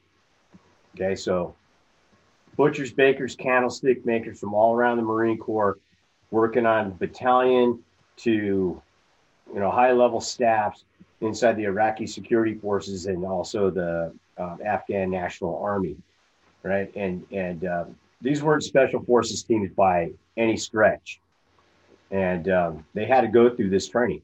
I designed it that way. They were going to get that training. They were going to get just short of CRC stuff. Uh, they were going to get because I mean we're talking advisors you don't know who you're embedding with. And there isn't going to be any coalition force around you to provide safety, security, and survival for. You're going to be out there hanging in the wind on your own, just like you guys were operating out of those little platoon patrol bases and stuff like that. So taking on the responsibility of saving a life, aside from taking them, um, that it's noble. You got to want it and it's like I was explaining earlier about the welfare of my troops um, before Desert Shield, Desert Storm. It became just crystallized and just crushingly humiliating to realize that how much responsibility that you actually have, but of course, how much you love these people too. So, why don't you want to have those skills? Are you just lazy or what? You know and, and you guys as young leaders you, you got that chance of a lifetime to learn something outside the box but realize how utterly essential it is especially when you guys are downrange and get guys getting hurt. You know and who went into action first? The guys with the knowledge. It wasn't the guy that was taking a knee over there pulling security going what happened? Yeah. he doesn't know. You know and, and that barracks is, is is the home and uh, as a corporal or sergeant, looking way back, you know, I, I, was one of those guys where on the weekends, yeah, we're going to go drink some beer at, at the E Club. But the next day, Saturday or Sunday, I was going to be reading, playing some guitar, talking with guys that actually wanted to learn more, I could learn from or share with. And that's just how I did my career, you know? And uh, and it never stopped. And, and I think you can see evidence of it in that distributed operations thing. I, I give homage in memorial to the year zero crowd. That was a unique bunch of dudes, you know. And like I said, um, we never got that opportunity again, ever. Everybody else went their separate ways, but as you know, uh, learning our lessons during that period of time, they all went out and became very successful, you know. But there were some guys that did make it back, you know, from their leadership roles and stuff. Um, I remember after coming home, I went to the Force Recon Association convention in 1994, and uh, stayed with this lady in, in Oceanside, and uh, she knew a friend of mine, a guy that had been on in my platoon, and uh, Dave Campbell. You know, he was the oldest guy. We called him Merc Magoo because he wore glasses. He looked like Mr. Magoo, but he was this big freaking strapping dude, right? And uh, so I, I, was I'm waiting for Merc Magoo to come over to the house, and this this skinny, withdrawn looking dude standing at the door. I was like, Dave, is that you? He's just gaunt. And what had happened is these guys had done screening operations through the Al Wafra Forest. To this day, there there is no open source um, declaration that these guys went through an area that was covered with nerve agent.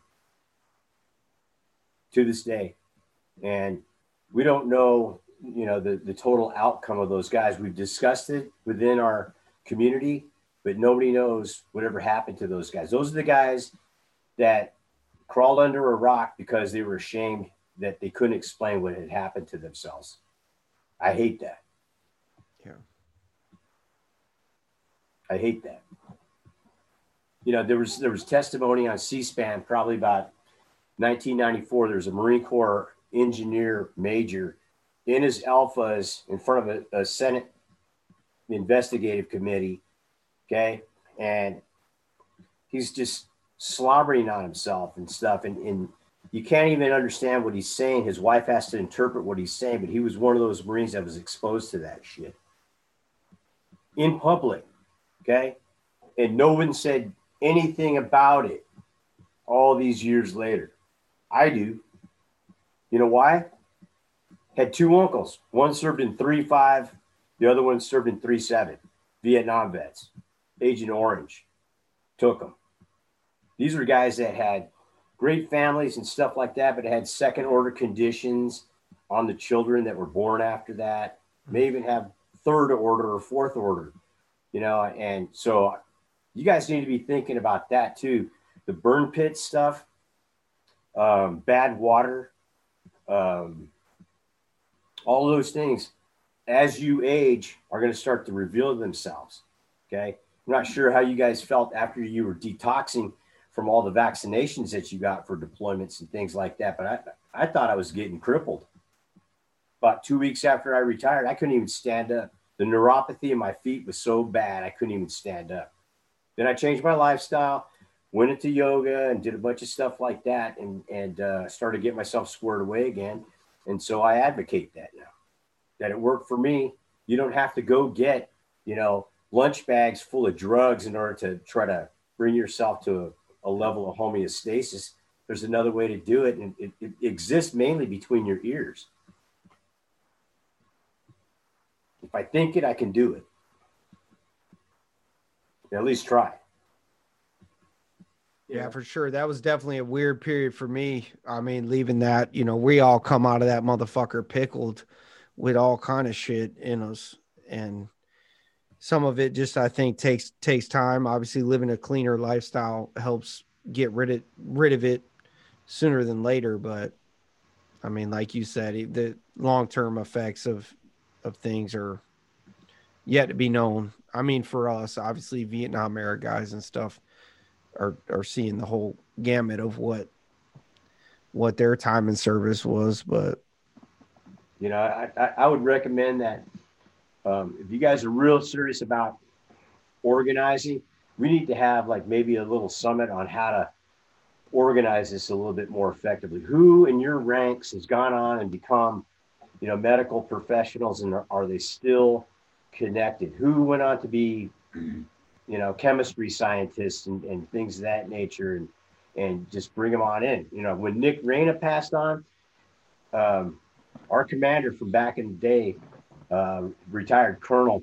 named Kent Bradford. He's also um, department chair uh, uh, in science, and he's got a, a, wild background too. You know, have you ever seen that movie with uh, Nicolas Cage, Con Air? Yeah. Yeah, he, he did something like that for, with the U.S. Marshal Service after he got off of active duty as a Marine Corps officer.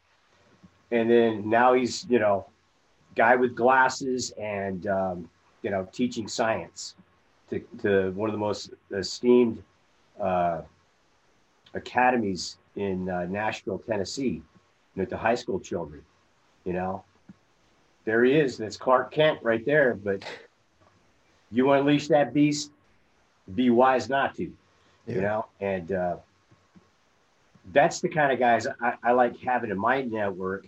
That if we know that there is a group of people within our demographic that are having particular issues because one of the things I was most worried about with him, he's an old nuclear forces soldier back in the day, Cold War guy in Eastern Europe, working around, you know, the Fulda Gap and stuff like that in a Bradley fighting vehicle and exposed to ionizing radiation because they had depleted uranium ammunition in there. And some of the ailments that he was telling me about fit right into, you know, what you examine somebody for in order to develop a claim for them, you know. Mm. And so I wanted him to get examined by one of the registries, just like I want you guys to get examined for the burn pit registries, or even we, you guys still fit in the Gulf War era as well. I'll get into that registry. That way, you, you're getting fresh information, not just from the VA, but CDC and other resources that are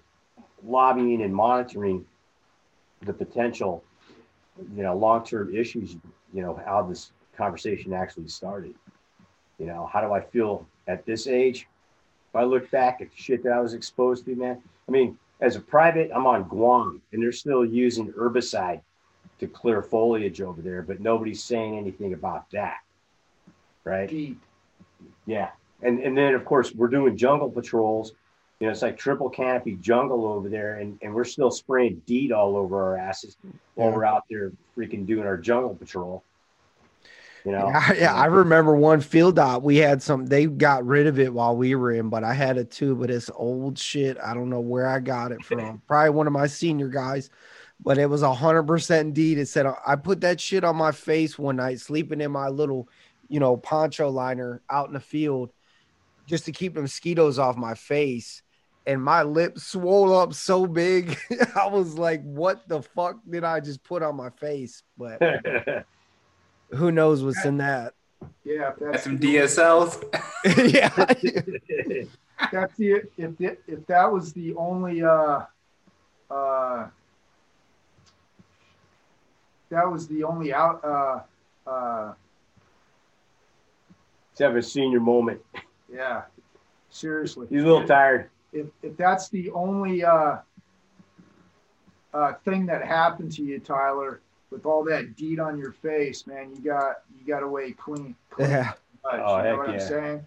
You know, well, I, dude, I threw that shit. I didn't know anything about it. You know, I'm just like, oh, this stuff Nobody works. Knows. They don't tell you this shit. Yeah. Oh, it works. They don't tell you until 20, 30, 40 years later when there's this massive lawsuit that yeah. you know class action lawsuit. class action lawsuit that you know you see every other commercial you see some law firm you know saying if you were exposed to this and during this such and such time you were you know there's a class action lawsuit contact us now because you can make a lot of money. Right. Well fuck. No i don't want the money man. I want my health. Yeah. Money i can money i can get. I can't get better health if I've been fucked over. Right, for sure. You know, weird. There's a weird thing too with all that, like the naivety at the time. You know what you're willing to do and and go through is not until later on you're like, fuck, maybe that was a bad call. But it, it happened. Drive on. That's all I can tell you because I, I remember they used to call it bug fuck. it came in OD green, and it, this stuff. I mean, it was nasty. You know, you could light fires with it and everything else like that, but they expected you to dodge your hair and face and any exposed surfaces with that shit. And I remember I kept volunteering to go out on, on the jungle patrol, right? Because I, I, I like messing around out there. And uh, I noticed after about three or four patrols, my skin was starting to come off. Oh, You know? God. I was like, I better stop doing jungle patrols for a little while. So I went and saw, yeah, I went to go see the doc. And he was like, using that old bug fuck? And I said, yeah, you're not supposed to be using that shit anymore, you know? And uh, so he gave me, you know, some commercial spray like Raid or not Raid, but what's that? Ah, ah. Gracias. So I used that instead. And, and- Oh fuck, that hurts. yeah. And, and so uh, he, he also said, he goes, Hey, you- you're going out there with your boots blouse too, right? I said, Yeah. He goes, You know what you should do? Go down to the PX and uh, get some dog collars and put them around your, your ankles to keep the gnats and stuff from crawling up in your in your pants and shit like that. You know, and I was like, Okay, I'll try that out. Next thing I know, I look at my like my feet were gonna come off, you know, because there's like this nasty rings around my ankles and stuff that was going right through the boot leather and shit.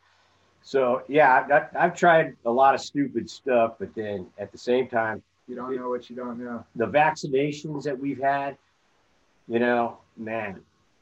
And then of course nowadays in the COVID environment, I don't know about you guys, but I still haven't done mine. I, I don't have any plans to do them, you know, because of all those other vaccinations. Yeah. And uh, maybe they did keep me alive. I don't know. I don't know. No, that's what I said. I said, man, all the shit we got shot up with, I'm probably good. I probably got the COVID vaccine there somewhere. I mean, you're talking about guys. I mean, this all that shit that'd probably kill anything. yeah it was a joke but you know there was guys it- we got all the anthrax like what it what was it five or seven cycles of this anthrax vaccine like which 10. we never came in contact with but there was guys joking about going to raleigh and selling a testicle if they've had over five o- over five cycles of the anthrax you know it's like you're getting three hundred thousand dollars for a testicle if you've had the anthrax and you know i yeah who knows? I wonder how much we could get for you know testicle sweat yeah you know, under those conditions right there. You know, it's like like selling plasma or some shit, right? yeah Yeah, but Like, what was that dude? I'll just saying? sit in the sauna until my nuts start sweating, and then I bring that that sponge in here, and then uh, get a couple ounces of that and, and sell it for you know hundred bucks or something, man. Oh, you guys do draw blood and plasma too? Shit, I might walk out here with three hundred bucks. What was that guy's name? Fucking uh, in our detachment that was going down doing the plasma thing and got a bunch of other guys doing the same shit. Oh, I remember the guys. They would do push-ups in the in the ladder well. Yeah. That dude, I don't remember his name anymore. Freaking animal. Yeah, we we had a guy that would sell, you know, whatever he could sell if he could get away with it. You know. right Anything for a buck, man. Yeah. You know, hey, come on down, give some plasma, and he gets like five or ten bucks for bringing a dude down. Yeah. Yeah. Fuck that. I don't want to keep my shit, okay? Mm-mm. But I'd sell a nut for fucking three hundred thousand dollars. So that, you know, in that context, I was doing uh, I was training for the best ranger competition, and uh, so there was this accident that happened. There was a bunch of paratroopers that were on green ramp. How this relates, I'll get to it in a second. And uh, so there's a bunch of paratroopers on green ramp at Fort Bragg. Me and my partner are out doing, you know, the Prusik climb and doing rappelling and stuff like that on that given day along with these, this other team. And uh, and our our our coach is a guy named Bob Beiswinger, He'd been a two-time Best Ranger competition winner. So we think we're gonna at least be one or two, some way, shape, or form, right? And uh, this F-16 loses control, wings over, and hits the C-141, destroys it. A bunch of people get hurt, a few die, crispy critters, shit like that. And so we, we got to take a little stand down. And so I, I use that to go get my serology. So my physical is complete so I can actually participate in the competition. And uh, so I walk from, from our office space over to Womack Army Hospital. I didn't know what, the hell was going on that day. and there's all these people standing out in front of the, the hospital. I was like, hey, what's going on? And, you know, I, I kind of get to the curbside. I'm looking around and uh, here comes this motorcade and Bill Clinton jumps out and I'm the, the dumbass that's standing right there. I was supposed to just go in there and get my blood and piss drawn that day. A Forrest Gump I'm moment. standing there shaking hands with Bill Clinton. I'm like, Traitor. holy fuck. And I get back to the office. These guys, what the fuck's wrong with you, Mosher? you know, I, we thought that you were a, a staunch conservative and all this stuff, man. I was just like, I'm in place, you know. I, I'm burned, but I'm not an advocate for this clown, you know. But how it how it fits into that context is is the fact that um, even for the the the training of special operations guys and infantry marines, we're looking for those those key things in the serology. You know, the, the black guys, we're looking at sickle cell.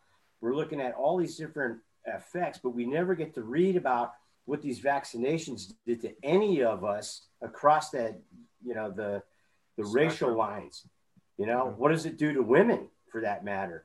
Um, because they're they're integrated with us in combat operations now, um, everywhere, Africa, Afghanistan, Iraq. You know, and take a look at that link I sent you guys earlier today on, on iCasualties.org. I don't know whether you guys have ever seen that before, but the sheer numbers that are in there that have not been reported, and it, it's a, in my opinion, it's a public affairs fiasco that we're just going to go ahead and put a blurb out on the internet, but we're not going to say jack shit in, in mainstream media, you know? And so out of respect, I wanted to share that link with you guys so we don't forget that there's a resource out there with the names of our fallen brothers out there in unknown places on this planet that most of the 99.9% Americans don't give a damn about anymore. It was cool to them to watch it on TV and then learn how to play fucking PlayStation or Xbox games and think that they're real warriors and shit. And I'm just sitting here talking to three other guys that I know got the background and face that reality. And we're here in homage to memorialize these people. You know, it's just like that the, the scenes in Saving Private Ryan with the old man overcome with emotion. And, you know, did I offer my family a good life? Did I lead a good life? That's dudes like these. These lists right here, I could tell you stories about every single one of them. That was my experience. Have you guys looked at the picture of all those Vietnam vets that I sent you? Think about that.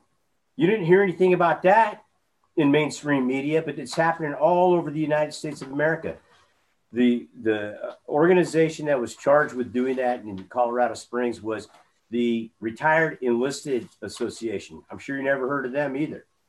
Their national advocacy for uh, not just retired enlisted, but all enlisted. You know, I never joined them, but I, I, I ran into some really great people that um, were advocates in that organization. And this example that I, I sent to you guys is an example of DAV and another veteran service organization teaming up to do the right thing. These old dudes aren't going to be around forever. And you know what? They were treated like shit when they came home. And I imagine that if we're treating that volume of casualties that we're seeing on iCasualties the same way we treated these people, these Vietnam vets, okay, or just not saying anything at all is the same way that they treated Vietnam vets. And you know, both of you probably experienced it that uh, trying to get into the VA system and get advocacy there, continuity for the mo- for the most part, um, is it, it's non-existent. I watched Jose and Michael Ramos walk into the the uh, CBOC in Wilmington, North Carolina. I was I was down at the lab getting some blood one day, and they walked into the CBOC. You remember this, Jose? Oh yeah. You guys walked in to get your ID cards, and they lied to you, flat out fucking lied. When I just saw people get IDs not less than an hour earlier, we were on their asses like stink on shit, and that's what I'm talking about. Accountability wherever you guys walk, walk together and do this kind of stuff. I mean, I got suckered one day. I was in uh, Austin, Texas, with Wahid Khan, and he says, uh, uh, "Yeah, I, I got to go in for a physical therapy thing, right?" I didn't know I was walking into a, a veterans group of just nothing but old Marines, you know, and it was a PTSD group. So I walk in there. That was fun to say the least. To listen to these guys work together, and then the the the, uh, the group leader had to tell everybody, guys, we don't know how long this is going to take, but COVID is a real thing, and we're not going to be able to get together anymore. Mm. Wah wah wah, you know, and they were sad, all of them. It was like he took the wind out of their sails. This is one of the most important things they do on a weekly or bi-monthly basis together. You know, and that was okay. Who's going to go off the deep end next? Yep. It was funny. Around seven o'clock that night, the group leader called Wahid up and wanted to talk to me. I didn't say shit the whole entire time. And we started talking, and he starts telling me about his Marine Corps experience, and he starts telling me the Johnny Puckett side of his life, how he went to prison, why he went to prison, all this stuff. He was like confessing to me, you know, that there was something he needed to get out of there. And while he's listening, he's like, he never told us this shit. He's like, I don't know. He got a vibe for me, but we're talking.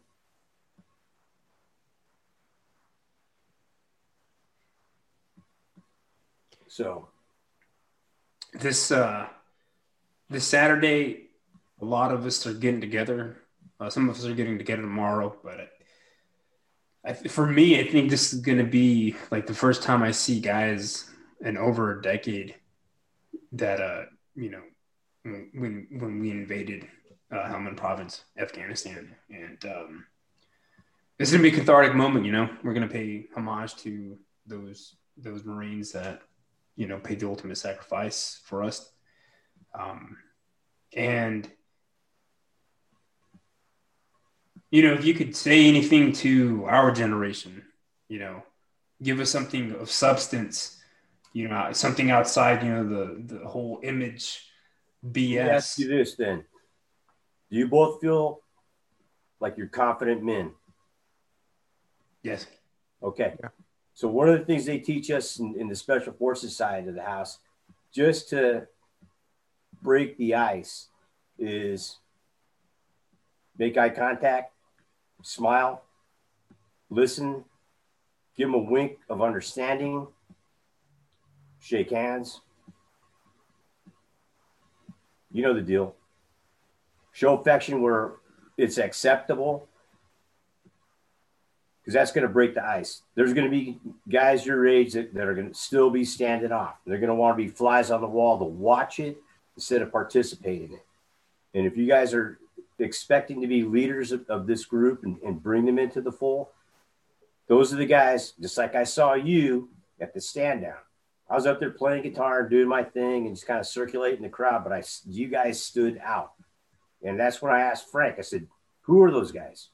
Oh, that's a couple of Marines there. okay. Like, was that an insult or what was that, Frank? You know, Frank loves Marines, but, you know, Frank's a Coast Guardsman. And uh, so that's why I approached you because I could tell you're just emitting this intensity that I could feel anger, you know, and what the fuck am I doing here, you know, kind of thing. Because if they committed, if your friends, okay, your brothers commit to coming to this thing, open arms. There's so many ways to do it. Yeah. Let them know that they are a part of a brotherhood. Let them know that they belong be sincere and honest, and eventually they'll open up. You know, I, I, mean, if you remember going out to the farm, some of the, the guys that maybe went out there once or whatever, it it may have been a little bit overwhelming for them and had to think about it. But believe me, I was making follow up phone calls just to see if there was still any interest there afterwards. You know, you and Jonathan, that's it you know, and it's not that I forced Colton and River to participate, but I thought it was essential that they get to meet you, get to see other warriors, and get to learn from you a little bit, like uncles or whatever. So, yeah, I, I go with a family model too. You know, and that goes back to that example about that platoon, knowing that I had the responsibility of um, bringing their son home, or they're they've got kids and they're young, and you know that the wife is fairly ignorant of stuff, and uh, you know, accept the fact that your job is welfare of the troops. It doesn't mean become the de facto first sergeant or any of that kind of stuff. But what it does mean is that you guys have taken years of your life to learn more and more and more on how to be better men, be confident men, and um, you know just feel like you got more to offer these guys now. You know, and you do, and you're going to blow their minds because everybody that I've spoken to that has gone to this channel and listened to your guys' dialogue has said, "Holy shit! Have you have you listened to all these?" And I said, "Most of them." And they're like, they're different every time. "Well, there's there's a common thread in there, but you got to listen for it, you know." And people will go back and they'll listen again, and and so that's what I try to do with this, you know it, it's essential for us to demonstrate and, and set the example for other people that you know we're trying our best a multi-generational way of doing business. We're talking about relevant stuff. If you're hurting call us. You know? I mean i've been working on a guy for shoot 18 months you know? And this was a, a senior staff NCO. You know, and uh, I don't know, I don't know which way he wants to go. Very intelligent, but the more he does not add into his wellness recovery action plan, the more I see suffers. You know, does that make him a candidate for you know surveillance of possible suicide? I think so you know, and you and I have talked about that, and you've probably done that much more clinically than I have, you know, I'd like to learn about some of those examples. And, and um, you know, we have a friend here in California who multi generational mental health workers at the state hospital level, and we hear some just heinous stories of uh, things that they've experienced. You know, that's too far for me. I, I wouldn't go that far. You know, I'm the street preacher or whatever you want to call me when it comes down to that. But if, if you show me you got goals and you want that mentorship, I'll help you with that stuff. I mean, you're going to be doing the heavy lifting, but I'll be that, you know, that little angel, not the little devil on your shoulders going, you got this, you got this. You know, and that, maybe that's all, all the nudge you need right there. But yeah, for sure. You know, if, if you're going into this situation, how, how's this organized, by the way? Was it Dale, I think, put together? Dale, the family resource officer. Um, yeah, and... the, the battalion's doing it. It's the unit 2 8's holding a, a Memorial Day event. And I don't know if other battalions or anything are doing something similar, but um, I actually emailed the the family readiness officer a little bit about it, just to see what was. I mean, it's it's a legitimate event at the the barracks or whatever where they have the memorial and, and everything. They're gonna have food and chow and family and friends, whoever whoever's welcome, pretty much. You mm-hmm. know, if if they're connected to service member or whatnot, they're welcome. That, see, that's another essential thing as well. Um, get the get the families of the fallen to participate because they need to hear stories too they need to know not necessarily, you know, why they're they're minus a family member, but they probably receive letters with your names in there. It's good to identify yourself. I mean, you know, when you look at this list that I sent you guys, Deon Stevenson stands out amongst them. What does Deon Stevenson stand out to me? This was a guy like you, young, super fucking talented, and he just wouldn't do the right thing at the right time, you know. And so he got kicked out of force and sent over to one nine, and he was vaporized uh, during the the Battle of El Khafji fratricide incident. A10 hit him with a uh, um, with a Hellfire missile. Mm. You but he came from a family of warriors. His father was a Marine in Vietnam. Went on to become a, a, a special forces soldier. His brother followed him into the Marine Corps. I went. I actually attended his brother's uh, SOI um, graduation. Matter of fact, our entire platoon went to that. And uh, Dean made it into the first recon battalion. And ironically, I was on the USS Tarawa when, when Deon was killed.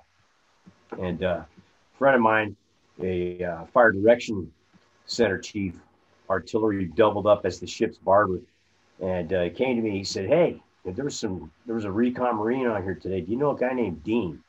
I said, "I, I just didn't know because it slipped my mind.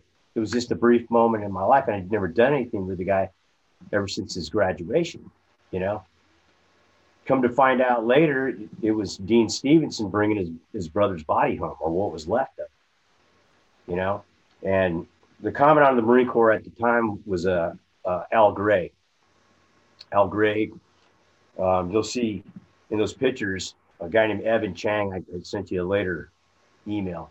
Evan and I got promoted on the same day Al, under Al Gray. And not only that, we met Al Gray at uh, at SWCS a few years later after he had retired and remembered us.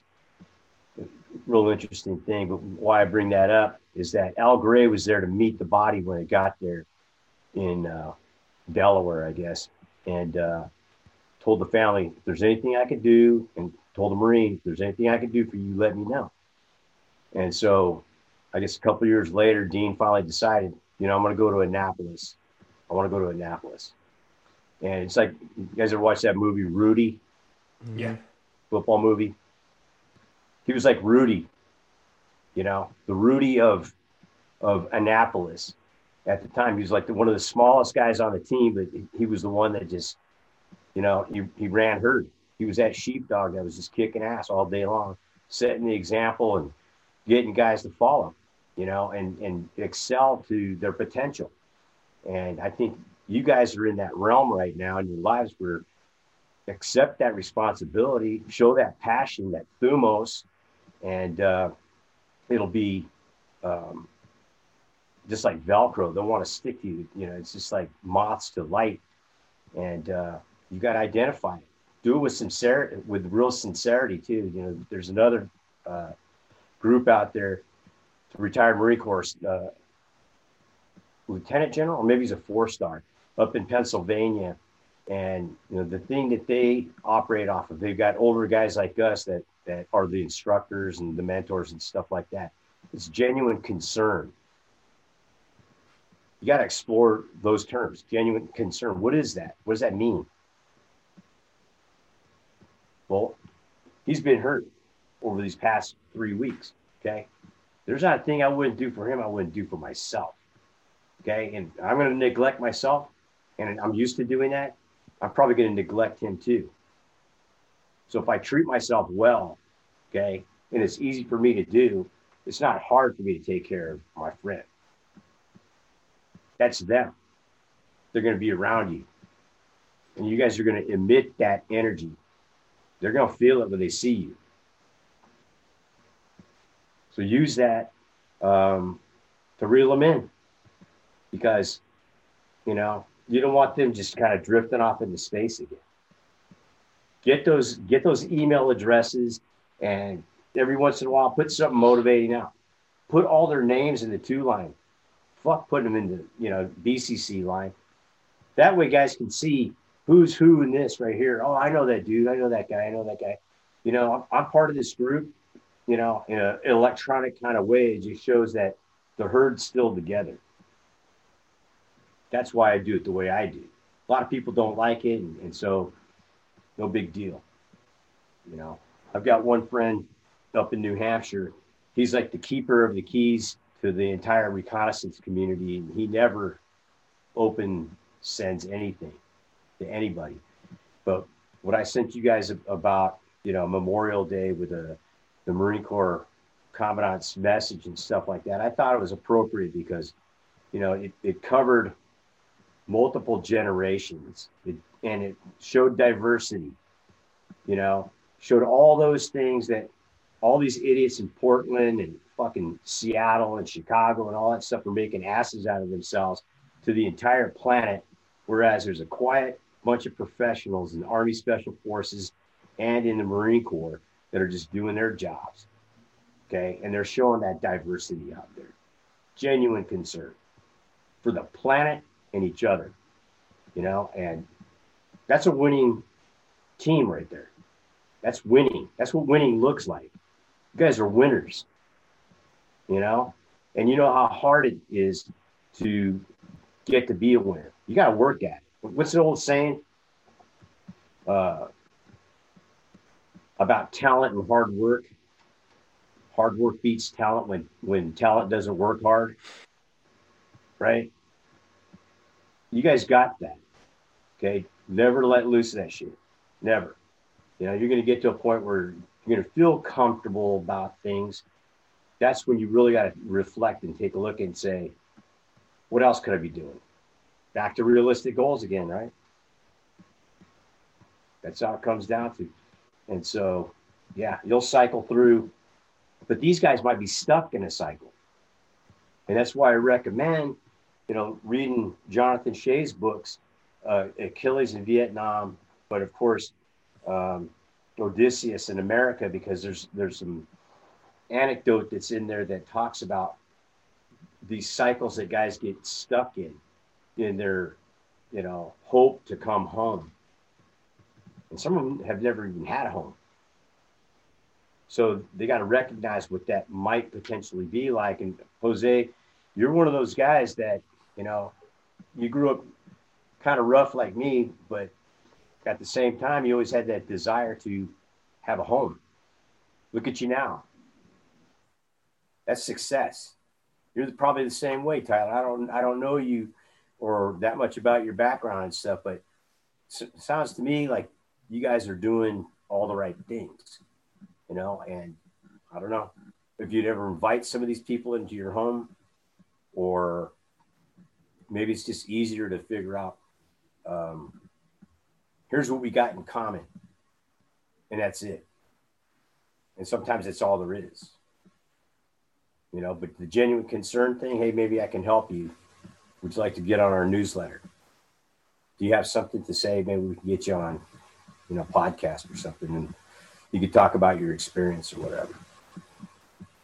But those are the essentials to making feel somebody somebody feeling important enough to want to continue to survive and and uh, you know feel like uh, they've got something valuable to share. You know, once they feel that, guess what? You're you're growing something. But you know, essentially, you can't guide it the rest of your life. You got to go on with your thing too, and it's going to inflect sooner or later. Or just like what we're doing, we will get back together with each other frequently just to check in because that's the lifestyle that we decided that we're going to do in communication with each other. And of course, now we're learning the value of, of just conventional stuff like what is Easter? What is a birthday? Okay. Um, what do I believe the Memorial Day is about? Fourth of July, Labor Day, there, there's so many places that we can look at that we've all experienced in some way, shape, or form instead of great, I got a three day weekend and I'm gonna, you know, party my ass barbecue and act like an asshole. You know, uh, we're searching for something a little bit deeper in our lives, and I sense that um, that's what you guys are looking for. I don't have all the answers, you know, and that's why even at our age, I'm still looking at what were the what were the mistakes you made going this far. I don't ask about their successes. I ask about their mistakes. You know, did I take a second mortgage at the right time? Um, did I just milk all the equity out of my home property and stuff like that just so I could do something stupid? Um, those are questions you got to ask yourself. And those are milestones across your life where you guys are at right now. You may not live in the same house the rest of your life, or maybe it's the smartest thing you could ever do. Who knows? I had my big house. Now I live in a little two bedroom bunkhouse on a dusty old ranch. But I've, I've been used to rucking up and going someplace every 18 months or every three years or whatever. And so I'm, I'm okay with change. What I, what, what I don't like is that there's young guys like yourselves that still need help understanding what change is all about. And that's where personal growth lies. Passing on the wisdom, brother. Yeah. Yeah. Yeah. Something that, uh, something that I've kind of, you know, I don't know if Jose explained to you kind of how this all came and fell into place. I know he's been working on different approaches on, on this, the, this subject here for a while, but he basically posted something on Instagram and it was a little bit about something he hated about being in Afghanistan. It was going to the schools and, and, you know, seeing the kids when they, when they would hold whatever their conventions were to pay people or you know address the local population they would hold an event in one of the schools there and you would see the kids. And he he hated doing this. I mean i'm sure i'm just summarizing what you what you said in the post. And it was he hated seeing it because he didn't real like he he realized that the kids didn't even realize that they had no future. Their lives were already over but he could see it and he posted something little something he wrote up and i just commented to him. I hadn't talked to him in, in a while other than just a few you know interactions. And i just said i'm proud of you man you know? And he messaged me and he said hey man you want to come talk to me? You know we'll record it whatever. I said whatever. Yeah whatever. Conversation led to what it did and then it just continued to be this thing that we're doing and you know, I said to my wife, I said to her several times since then, I'm like, you know, I don't, I don't know what, I don't know how I can help. Like, how, how can I help? Like, this is not necessarily my mission. I'm just, I'm just on the team and I'm following what he wants to do. And I said, you know what, last night I was telling her, I said, you know what? I was like, I, I like this. I like doing this. And I said, because you, when you get guys to come on here and talk, you get them to share things that they may not ever be able to share in their life. Mm-hmm. Again, whether whether it's because they want to or they don't feel like the the need to share it, or but they may never tell the story that they might tell to us on here ever in their life if they don't do it.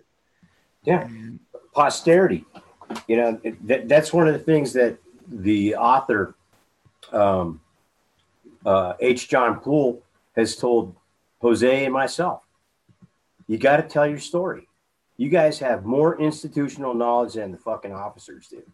Well, that that's great encouragement and stuff like that, but they run stuff at their level and we do things at our level the way we do things over and over and over and over and over again. And in the midst of it, we have experiences. Some of them are funny, some of them are just ridiculously hardcore, uh, and all that stuff. And, you know, I, would explained to Philip before, one of the things I, I loved about post deployment in the Marine Corps methodology now was everybody's forced into like group therapy and you got to tell part of your story. Okay. And you can't just say, I'm, I'm waiting for Libo or I'm waiting for leave or I'm waiting for EAS because I'm never going to do this shit again. And you keep it to yourself the rest of your life, but you know that shit's stewing and you got to find a brother or a sister that can understand that. And what was really kind of funny for me, I'm working in, in physical therapy in Colorado Springs, and uh, there was a, a, female soldier that had come in who was in Ramadi about the same time I was in 2005. And she'd gotten blasted. I heard about it. She was a truck driver, gotten blasted. And guess what? She's my patient now. And she's still severely injured. And this is, geez, what was that? 2016? Yeah. 2016, 2017, 2017. You know, 13 years later. Yeah. You know, and my boss is sitting here listening to the two of us talk about the place and it's really having an impact. So I get used as a technician every time she she would come in, just because of, of opening her up. Because she would come in there just all tensed out and, and just not having done home exercise, you know, and and things like that because she just didn't want to, you know. But to be able to talk with another veteran, get her opened and relaxed, made it so much easier for the actual physical therapy doctor to do their job and get this person some stability for a week or two. And uh, then, of course, then they started using me more frequently in all three of the other clinics because I had that, you know, shared experience, so to speak, with the other veterans that would come in there. You know, some of them were special forces, some of them were, you know, straight leg soldiers, some of them were airmen, you know, but a whole host of different types of people with different types of experiences on how they got those injuries. And that gave me more experience too as, as a physical therapy, you know, professional to I got something unique to share inside this practice, which is cool. You know, three weeks ago, my old boss called me up. Well, about a month, right? Wow, it was, it was, It was right before you, yeah, right before you got out here. Yeah. Kevin calls me up and says, "You want your old job back? I'll, I'll pay for you to go, you know, to uh, school and get your your physical therapy assistant uh, certification. It'd be another associate's degree, you know, but it would also include a license to be able to practice that stuff. You know, I got a lot of joy out of, out of practicing medicine within that realm, you know, and I encourage you guys to think about that too, because um, hardest thing for for men to do is is be vulnerable. What you did by sharing that with your wife the other night, the other night, is that, or or when you decided to participate in what we're doing right now, is that you showed a vulnerability because you missed it. You missed the camaraderie and all that stuff. Yeah, no shit. Every day of my life. Yeah. That's where I grew up. From 18 years old until I was 46 years old, that was in the Marine Corps. I didn't want to do anything else. You know, and I don't know. Maybe it's just the way I was brought up. I don't know. But that model right there, that's one. Find with that template how it fits you. Okay. Find find those those parameters that you know you can operate within that, and then work your your peer support piece from that direction with people that you know that you know I'm, I don't know where I'm going. You know, when we uh, put together the Thumos project, it was all about creating what we call the transitional bridge. You know, because the way I felt when I, I was retired, I didn't get the fanfare that most senior staff NCOs get. They were just like, get the fuck out of here, Mosier. Take your shit and get, you know, that kind of thing. And case in point, that distributed operations uh, uh, thing, I had submitted it already to Marine Corps Gazette. I already been published by Marine Corps Gazette several times before that, but this one came back to the two MEF security officers at the at the three star level for me to be questioned. And there were, I'm sure you could see that there was nothing in there that was sensitive. No. Nothing. I'm, I'm speaking from experience within a doctrinal publication and how I experienced it and practiced it. That's that's what I said in that article, right? But this guy's asking me, where do you get off, you know, writing stuff like that? You got lieutenant colonels and, and officers getting away with it without being scrutinized. Why can't I? You know, I'm doing this for the benefit of the of the entire force to Yeah. give an example. You know, and I think that's what you guys are doing as well. Is that from the positions you can integrate yourselves together, you're going to have great impact on guys that are interested in what you're doing. Um, do you guys have any kind of like leaflets or business cards or anything else like that that you can hand out during this event?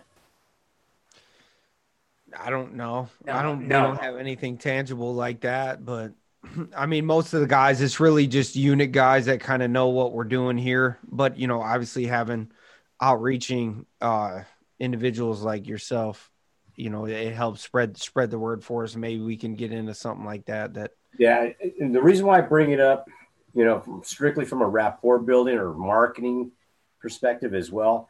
I know you guys use, you know, a lot of social media platforms and and you know electronic means of communication, but to give them something physical, okay, you don't know how they're going to respond with that. That just might mean a hell of a lot more in a physical manifestation than trying to interact virtually that I came to you, I shook your hand, I gave you my business card. Yeah, because I uh, want you to call me. because uh, you know they may not open up that day that you see them, but when you give them that, you know that plants a seed, and at some point they know they can reach out because you've given them something, you know, and they may come back and ask you after the fact, hey, and that's okay. You've done your job. You've helped helped out a, a fellow Marine or whomever, and uh, you know that's the goal, right? Yeah. So it's just another tool that you can use to help reach somebody. Let's say it's one one guy out of ten guys Hmm. that are standing in the background, you know, "Uh, what am I doing here? But you reach one guy, man. Isn't one guy worth it or one person worth it? You know, Oh yeah. yeah, absolutely. you know, hey, you got a couple of what? When's when's the party? Tomorrow, Saturday? I, I've lost track of days, man. I, you know, it's just an, it's it's another day. It's a better day today than yesterday, and tomorrow's going to be a better day than today. Yeah. Okay. And uh, but you got some time. It doesn't have to be fancy. Put something together. You guys are both smart. You're capable. Put something together. Say, okay, we're going with this. But next time, you're going to be better prepared. Hey, one one more, one more guy, one more, one more person within the fold is one more. And how many more people will that one person bring into the fold? Because that's what they need. yeah, for sure. build build the force. You know, um, what what I was visualizing while he was talking, I'm, I'm thinking about, you know, that that obscure tavern where Mel Gibson walks into, you know, in the Patriot, and talking shit to these guys, and all of a sudden you see hatchets and knives and shit hit the door. God bless Right. King George. yeah, I mean, do something like that. Just just you don't have to be over the top controversial. I know that you know there's a, a, a solemn aspect to Memorial Day, but you know, um, using a sense of humor with these guys just to get them opened up and, and just get them just a slightly smile. That might be something that they haven't done in a long time, probably since the last time they saw you in some cases. Hey, Yeah. you want to break the ice? Tell them some good fart fucking jokes. Man, I, Well, we go we go from time to time, man, and it, it you know if he started doing that now, I'd be in so much fucking pain. I mean, this idiot, he's he- now he's got a colostomy bag like a super old man, right? so he- he's got to clear that thing out. And he sends me a picture of what the, the contents are. And I look at it and I go, holy shit, that looks like a, a bald alien with a cat face, you know? And I, I get back in a text, fuck you. I can't laugh that hard. I was like, stop sending pictures then, you know? And just to reinforce, I, I, I got dominance. I started talking about uh, Master Sergeant Tom Clark, who sent out this picture of, of he goes, oh, look at this. This turd looks like a, an old Indian woman wrapped in a blanket, you know? And I'm just like, Jesus Christ, what's up with you guys, man? But I mean, Fuck. Th- that's that's the Marine Corps way. But genuine concern it, it has a spectrum. There is no doubt about it. You know, you can't handhold somebody that doesn't want your help. You, you just can't because you, you take on the role of, okay, two heads are better than one. What do you think? You know, it's just like trying to talk to your family. Hey, we're going to go out for dinner tonight. Who wants to, who want, where do you guys want to go? Oh, I don't know. I don't know you know, and then you make a decision and everybody's still grumbling about it. They'll eat it because they don't have to pay for it, right?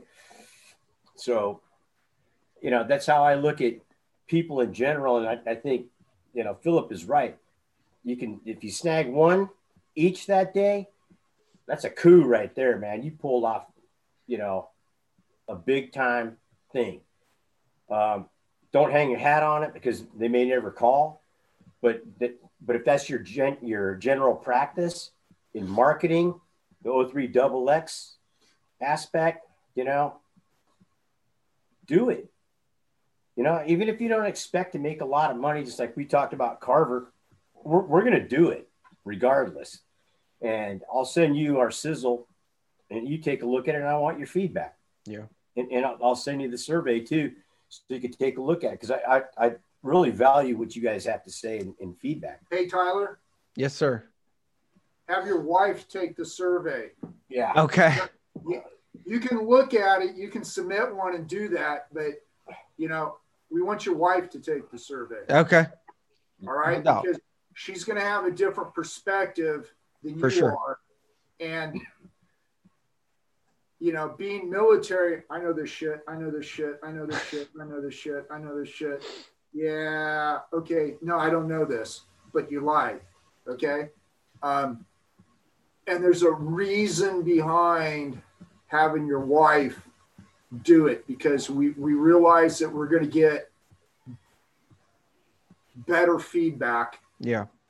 um, we're going to get a different viewpoint and a different feedback, which will help us Design it for you. design and modify and make it better for our customer. And, and that means our general output has to be modified to meet the times. But not only that, we'll be able to get a common picture on how to present to you and your family.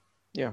You know, for the benefit of your wife, you open up your communication, integrate your ideas a little bit more effectively from the point of view of safety, security, and survival. You know, we've also got another product that is a uh, a travel safety plan, and we really believe that that's essential nowadays too, because the world has changed, just like it did after 9/11. You know, did we make it more dangerous as a result, or did we make it a little safer for a little while longer? I don't know. I mean, I, I think of the opening scenes of Team America, and it doesn't look that way. It kind of looks that way now. You know, Burka Durka, Muhammad Jihad. You know, it's happening again in, in the Gaza Strip, and uh, you know, you got Americans traipsing around here and, and let's bash the Semites. Let's do this. Let's do that. And wow, bummer. Again, here we go. And what does that do? This thing is growing, it's metastasizing all over the place, and it's making it dangerous for Americans to go anywhere. You know, and so I worry about that. And I, I think our timing is is is you know spot on at this point. But then there's the behavioral health piece too, Jose, where if people do experience something over the top, where do I send them? You know, and, and you're it's going to be you. I'm going to say, hey, um, I don't have the answers to that, but I do have an adept colleague that does understand these things and has a methodology that might be beneficial for you.